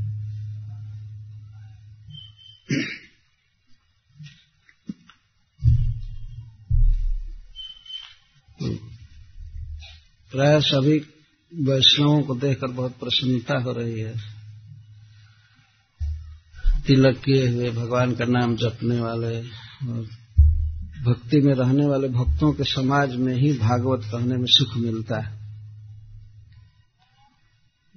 यही परंपरा रही है भक्तों जो भागवत कहे हैं। जनरल पब्लिक को कोई भी नहीं भागवत सुनाया है। महाराज परीक्षित की सभा में सब ब्रह्मर्षि, राजर्षि, ऋषि मुनि बैठे थे। वहाँ कथा हो रही थी। यह वर्णन है कि कुछ बच्चे और बच्चियाँ सुखदेव गोस्वामी को देखकर जा रहे थे कि इतना सुंदर लड़का है, लेकिन कपड़ा नहीं पहना है, पागल कैसे हो गया। कुछ लोग पूछते भी थे, ए, तुम्हारा कहाँ घर है? तो वो बोलते नहीं थे सुखदेव गोस्वामी, कहाँ जा रहे हो? कहाँ से आए हो? तो वे सब विधाता की इस करनी पर शोक प्रकट कर रहे थे कि इतना अच्छा लड़का है, लेकिन गूँगा निकल गया, बहरा हो गया। ऐसा जड़ मूर्ख, वस्त्र भी नहीं पहना। तो लोग कौतूहल में थे कि जा कहाँ रहा है, इसका क्या पर्पस है, कहाँ जा रहा है? जब सुखदेव गोस्वामी गंगा जी के तट पर पहुँचे और उनको देखकर समस्त ऋषि मुनि खड़े हो गए, तब तो वो बच्चे और बच्चियाँ चकित हो गए कि अरे कोई पागल नहीं है इतने बड़े बड़े लोग इसको देख कर क्या खड़े हो गए। तो जब आसन पर बैठे श्री सुखदेव गोस्वामी तो बच्चे और बच्चियाँ सब चले गए, क्योंकि उनके लिए अब कोई वहाँ काम तमाशा रह नहीं गया। उनको कोई भागवत से मतलब नहीं था। वो चले गए, लिखा गया भागवत। निवृत्त हो गए। तो वहाँ सब ब्रह्मर्षि थे, राजर्षि थे और वे कहे कि, हे महाराज, आप जब तक यहाँ हैं और शरीर छोड़कर जब तक आप वैकुंठ नहीं चले जाते हैं, तब तक हम सभी यहीं रहेंगे। और भगवान की बात सुनेंगे, कथा सुनेंगे। तो श्रीमद भागवतम बहुत उच्च चेतना के लोगों के लिए है। बातें उन्हें बहुत रसास्वादन मिलता है। तो यहाँ बहुत प्रसन्नता हो रही है कि भगवान के भक्ति मार्ग पर चलने वाले साधक जुटे हुए हैं। दूर दूर से सब तो कल यह चर्चा हो रही थी कि ध्रुव की माता सुनीति अपने पुत्र ध्रुव से यह कह रही है बेटा किसी भी व्यक्ति के प्रति दोष दृष्टि रख, नहीं रखनी चाहिए कि वह मेरे दुख का कारण है।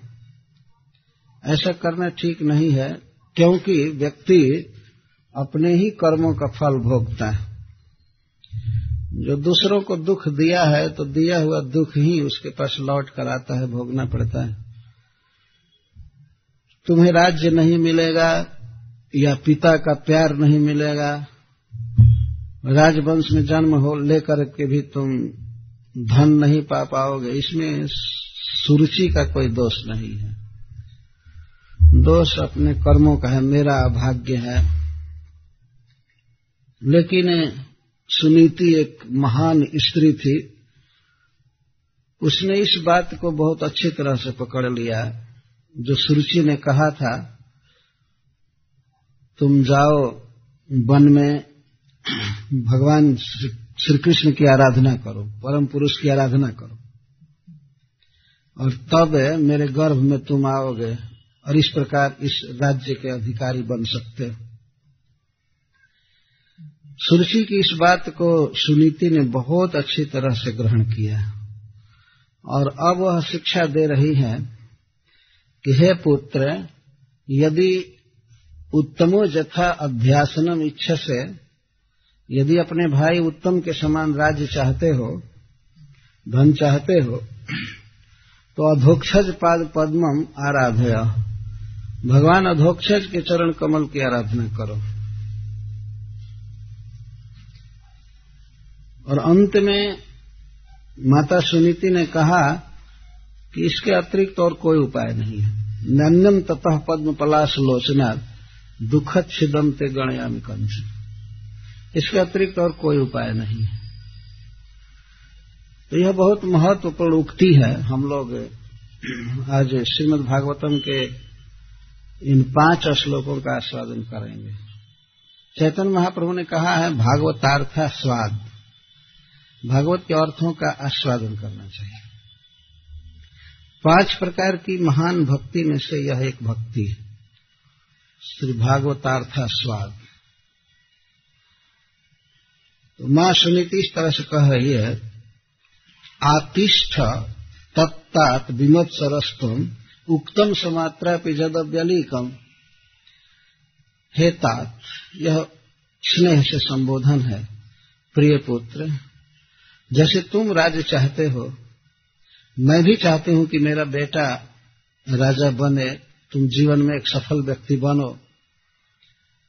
लेकिन इसके लिए तुम उस बात पर टिक जाओ, उसमें श्रद्धा करो, लग जाओ, जो तुम्हारी सौतेली माँ ने कहा उक्तम समात्रा अभी समात्रा समान मात्रा, जो माँ के समान है। कहने का आशा है कि तुम्हारे पिता की पत्नी होने के कारण वह तुम्हारी माँ है, माँ के समान है। अर्थात मेरी सौत। तो माँ ने कहा है, भले दुर्भाव से कहा है, लेकिन फिर भी वह बात तुम करो, तुम्हारा हित उसी में है। यद्यपि उसने द्वेष से कहा है, लेकिन जो बात कहा है वह है अव्यलीकम।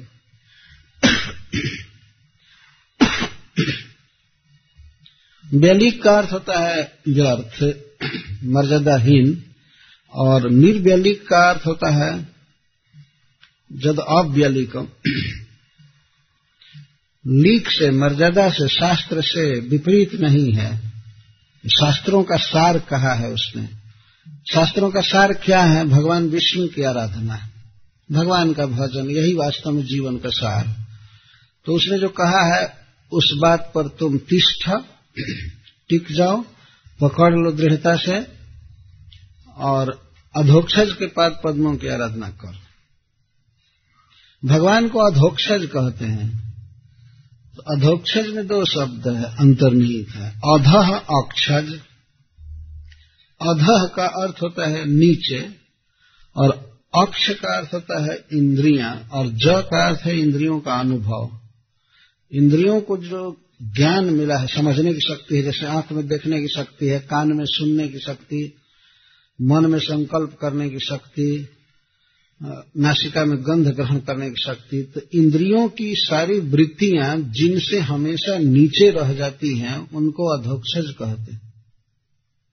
ये प्राकृत इंद्रियाँ भगवान के रूप, रस, गुण, लीला को नहीं पकड़ सकती इसका अर्थ यह नहीं है कि भगवान में कोई गुण नहीं है, उनका रूप नहीं है, नाम नहीं है, लीला नहीं, वो सब है। लेकिन प्राकृत इंद्रियाँ अप्राकृत भगवान के रूप, रस, गंध, शब्द, स्पर्श आदि का अनुभव नहीं कर सकती। इसीलिए श्री कृष्ण का एक नाम है अधोक्षज जब इंद्रियाँ शुद्ध होती हैं, कीर्तन करते करते, भक्तों की सेवा करते करते, जप करते करते जब शुद्ध होती हैं, तब भगवान का नाम अपने आप जिहवा पर स्फुरित होता है, या भगवान का गुण जिहवा पर स्फुरित होता है, भगवान का गंध नासिका में आता है, और भगवान का शब्द कानों में सुनाई पड़ने लगता है। ये सब है। नित्य सत्य है भगवान का यह गुण। है लेकिन प्रकृति द्वारा विदूषित इंद्रियों द्वारा वो ग्राह्य नहीं है, इसीलिए भगवान को अधोक्षज कहते हैं। जैसे एक उदाहरण द्वारा इसको समझा जा सकता है, जब तक टेलीविज़न का आविष्कार नहीं हुआ था, तब तक क्या कोई इस बात को समझ सकता था कि एक स्थान पर ट्रांसमिटेड रूप सभी जगह है। हम लोग टेलीविज़न में देखते हैं, यदि बीबीसी लंदन में वो रूप ट्रांसमिटेड हो रहा है या दिल्ली में हो रहा है, कलकत्ता में हो रहा है तो वह रूप भारत में चाहे विश्व में सब जगह दिखाई देता है। एक जगह वह प्ले किया जाता है और सब जगह दिखाई देता है। परंतु जिसके पास आज भी यदि टेलीविज़न नहीं है या टेलीविज़न है भी तो ब्रोकन है, खराब हो गया है तो वह व्यक्ति उस रूप को नहीं पकड़ पाएगा। इस तरह से भगवान का दिव्य रूप है, परम सुंदर स्वरूप है, और उनका शब्द, गंध, स्पर्श उस व्यक्ति को प्राप्त होता है जिसकी इंद्रियाँ पूर्ण पवित्र हो चुकी हैं। भगवान के इन विषयों को ग्रहण करने में समर्थ होती तो प्राकृत इंद्रियों से भगवान को ग्रहण नहीं किया जाता है। जब सेवा करते करते इंद्रियाँ अप्राकृत हो जाती हैं, तब तो अपने आप भगवान के रूप रस को पकड़ लेती हैं। जैसे जिसका रेडियो ठीक है तो वह हवा में तरंगायित शब्दों को तुरंत पकड़ लेता है। वो स्विच ऑन करके और पकड़ लेता है, और यहाँ का शब्द लेकिन जिसके पास रेडियो नहीं है, वो कहे, नहीं, ऐसा किया नहीं जा सकता है। कहाँ का शब्द कैसे आप पकड़ सकते हैं? बहुत दूर का शब्द है, कैसे आप पकड़ सकते हैं? लेकिन इस जगत में देखा जाता है कि रूप शब्द पकड़ा जा रहा है। रूप तक पकड़ा जा रहा है। तो इस तरह से भगवान को शुद्ध इंद्रियों से ही जाना जा सकता है, अशुद्ध इंद्रियों से नहीं। जिन लोगों की इंद्रियाँ अशुद्ध हैं, वे लोग इतना ही कहकर संतोष कर लेते हैं, भगवान निराकार। ये कहो कि तुमको ज्ञान नहीं है। इतना स्वीकार करने में क्या हर्ज? है भगवान सबसे सुंदर व्यक्ति हैं, सबसे सुंदर लीला करते हैं। उनके शरीर से कई प्रकार की सुगंध निकला करती है। वे बांसुरी बजाते हैं, वे बोलते हैं, सबसे सुंदर वाणी उनकी है। चाहे स्वर की दृष्टि से देखिए या अर्थ की दृष्टि से। वाणी बोलते हैं तो मरे हुए लोग जी जाते हैं। ऐसा भागवत में वर्णन। एक ऋषि तपस्या कर रहे थे करदम जी। सुख करके हड्डी मात्र रह गई थी। और भगवान ने उनको देखा देखते ही वे हिष्ट पुष्ट हो गए। एक जगह वर्णन है कि भगवान की वाणी सुनकर एक ऋषि बिल्कुल युवक हो गए, केवल वाणी सुनकर। और दशम स्कंध में यह वर्णन है कि जब भगवान श्री कृष्ण मथुरा गए, मथुरा के लोगों ने जब उनको देखा तो वहाँ के जितने भी वृद्ध थे, सब सोलह से बीस वर्ष के लड़के जैसे हो गए। अब पढ़ करके देखिए श्रीमद भागवतम। में क्या कोई है ऐसा देवता या मनुष्य जिसको देख करके बूढ़े जवान हो जाए? इस तरह से भगवान के दर्शन का प्रभाव होता है। पर जो ब्लाइंड मूर्ख व्यक्ति पहले ही भगवान को निराकार मान चुके, वे क्या देखेंगे भगवान को? इस तरह से ये श्रीमद भागवतम स्पष्ट संकेत करता है तो अधोक्षज की आराधना करनी है। आराधया धोक्षज पाद पद्मम। पाद पद्मम पद्मम का अर्थ होता है सरोरुहम, कमलम। कमल। माँ सुनीति, दो बार की आराधना करो। भगवान का समग्र शरीर कमल से भी अधिक सुंदर कोटि कोटि गुना अधिक सुंदर है और सुकुमार है और सुगंधित है। भगवान के किसी अंग का जब स्पर्श किया जाता है, खास करके हस्त कमल या चरण कमल तो कोटि चंद्र सुशीतल। निताई पद कमल कोटि चंद्र सुशीतल, जे छाया जगत जुड़ाए भगवान के हस्त कमल, ये चरण कमल वास्तव में कोटि चंद्रमा से भी अधिक शीतल। इस संसार में व्यक्ति जल रहे हैं, ताप से, दुख से दग्ध हैं, लेकिन नित्यानंद प्रभु के चरण कमल की छाया में आकर के जगत जुड़ा है, सभी जीव जुड़ा जाते, शीतल हो जाते। तो इस तरह से भगवान हैं। उनके प्रत्येक अंग की उपमा कमल से दी जाती है। क्या किया जाए? कमल से बढ़ करके कोई सुंदर वस्तु इस प्राकृत जगत में है ही नहीं। इसलिए भगवान के अंगों की तुलना, उपमा कमल से दी जाती है। परंतु जिस समय भगवान का दर्शन भक्त प्राप्त करता है तो माधुर्य कादम्बिनी में विश्वास चक्रवर्ती ठाकुर कहते हैं कि वो भगवान से रो रो करके क्षमा माँगता है कि हाय हाय मैं आपके इस दिव्य अंग की उपमा कमल से दे दिया था, मैं कितना बड़ा पापी हूँ। कहाँ प्राकृत मुरझा जाने वाला जड़ कमल और कहाँ दिव्य चिन्मय? यह यह चरण कमल, में बहुत अपराध किया हूँ। कई बार ऐसा उपमा दे दिया कमल से, मुझे क्षमा कीजिए। ये यद्यपि आप भक्ति हैं, भगवान के किसी अंग का वर्णन करना, चाहे चंद्रमा से उपमा दे करके, चाहे अरविंद से उपमा दे करके, यह एक भक्ति है। जो बंदे महापुरुष ते चरणा अरविंदम। हे महापुरुष, हे नाथ, मैं आपके चरण कमल की वंदना करता हूँ। तो यह भक्ति हुई। लेकिन इसी को भक्त जब भगवान का दर्शन करता है तो अपराध मानने लगता है हाय हाय, मैं कमल से उपमा दे दिया। मुखचंद्र मुख की उपमा चंद्रमा से दे दिया। कहा कलंकी चंद्रमा खारे समुद्र से निकला हुआ? विश्व का भाई और घटने वाला, बढ़ने वाला और कामी, गुरुपत्नी गामी, इससे मैंने उपमा दे दिया आपके मुख की। मैं बहुत पापी हूँ, बहुत अपराध किया। इस तरह से भक्त भगवान से क्षमा मांगते हैं।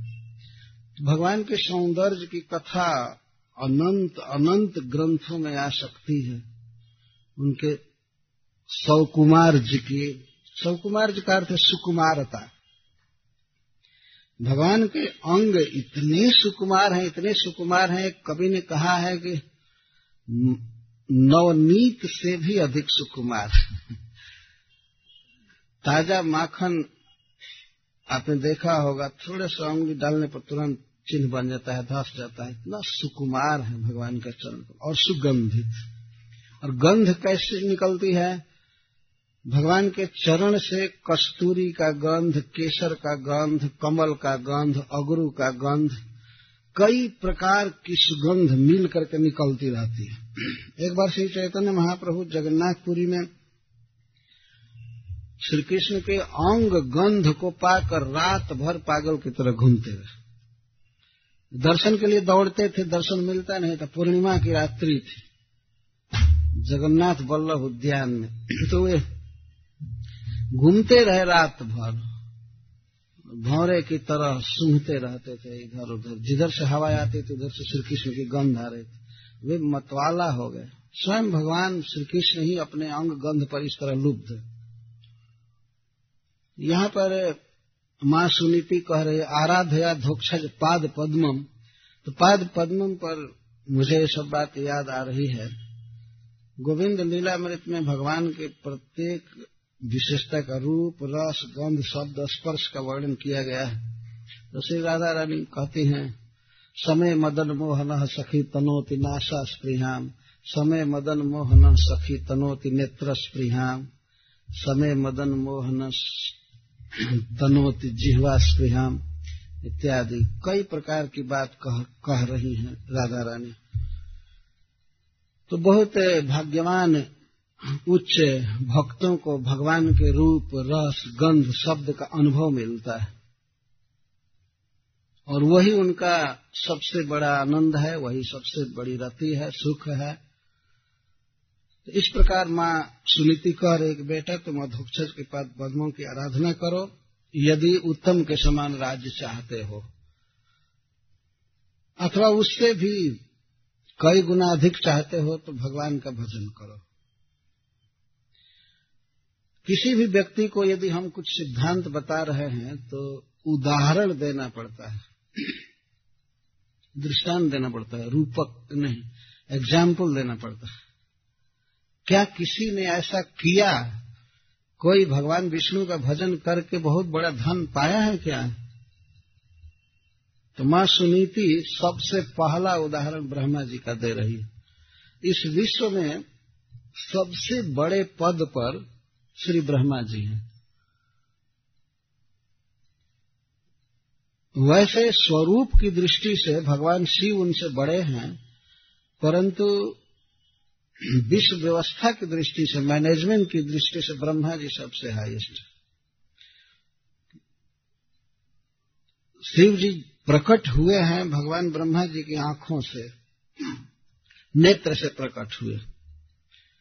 तो इस प्रकार संबंध की दृष्टि से यद्यपि भगवान शिव ने पुत्रत्व स्वीकार किया है ब्रह्मा जी का, परंतु वास्तव में वे स्वरूप की दृष्टि से बहुत श्रेष्ठ हैं। पर इस तरह से वे ब्रह्मा जी शिव जी के पिता हैं एक प्रकार से। ये तो प्रकट होने की लीला की बात है। तो जो भी हो ब्रह्मा जी ही भगवान के बिहाफ में भगवान का प्रतिनिधि बन करके इस विश्व की व्यवस्था देखते और उन्हीं के अधीन है मरीची हैं और उनके सभी पुत्र जो गृहस्थ हैं, अंगिरा, ये पुलह, क्रतु, पुलस्त, भृगु इत्यादि, ये बहुत बड़े बड़े गृहस्थ हैं और इस विश्व की व्यवस्था देखने में ये सब लगे रहते हैं। और इंद्र आदि सब अधीन है ब्रह्मा जी के। तो ब्रह्मा जी भगवान के चरण कमलों की आराधना करके तब वह पद पाए हैं जिस पद को, जिस ब्रह्मलोक को प्राण और मन को वश में रखने वाले मुनि लोग केवल प्रणाम भर कर पाते हैं, वहाँ जा नहीं पाते। पदम जीतात्मा श्वसना भी बंजम। दूर से प्रणाम करते हैं, सप्तर्षि लोग और लोग ब्रह्मा जी के लोक को प्रणाम करते रहते हैं। इतना बड़ा पद पाए हैं। जस्यांघ्रि पद्मम परिचर्ज विश्व विभाव नायात गुणाभिपत्य देखिए, यहाँ भी पद्मम लगा रहे एक बार और भी लगाएँगे। अंघ्री पद्मम अंघ्री का अर्थ चरण पद्मम का अर्थ है कमलम, कमल। जिनके चरण कमलों की आराधना करके ब्रह्मा जी परमेष्ठी पद को पाए सबसे श्रेष्ठ पद को पाए जिस पद को मन और प्राण को वश में रखने वाले जितेंद्रिय मुनिजन प्रणाम किया करते हैं। अच्छा, भगवान के बारे में बता रही है सुनीति वे कैसे हैं? विश्व विभावनाया तो गुणाधिपत्य भगवान श्री हरि विश्व की विभावना के लिए विश्व के पालन के लिए सत्वगुण को स्वीकार किए हुए हैं। भगवान ने स्वयं ही इस विश्व की सृष्टि करने के लिए, पालन करने के लिए और इसका संयमन करने के लिए प्रकृति के तीन गुणों को स्वीकार करते हैं। गुणों के अधीन नहीं हो जाते हैं। स्वीकार करते हैं और उसके द्वारा काम करते हैं। तो इस विश्व के पालन के लिए, इसके विकास के लिए, चलाने के लिए स्वयं भगवान सत्वगुण को स्वीकार किए हैं। विश्व विभावनाय आत्म गुणाधिपत्य उपपत्ति का अर्थ है प्राप्ति और आत का अर्थ है स्वीकृत। भगवान ने स्वीकार किया है प्रकृति के गुण को। अपनी बहिरंगा माया शक्ति के सत्वगुण को स्वीकार करके विश्व का पालन करते हैं भगवान। तो ऐसे प्रभु के चरण कमलों की आराधना किया किसने? इस विश्व का सबसे श्रेष्ठ व्यक्ति ब्रह्मा जी ने। यह प्रमाण है। ब्रह्मा जी और कोई देवता पूजने नहीं गए थे, कोई था ही नहीं, पूजे क्या?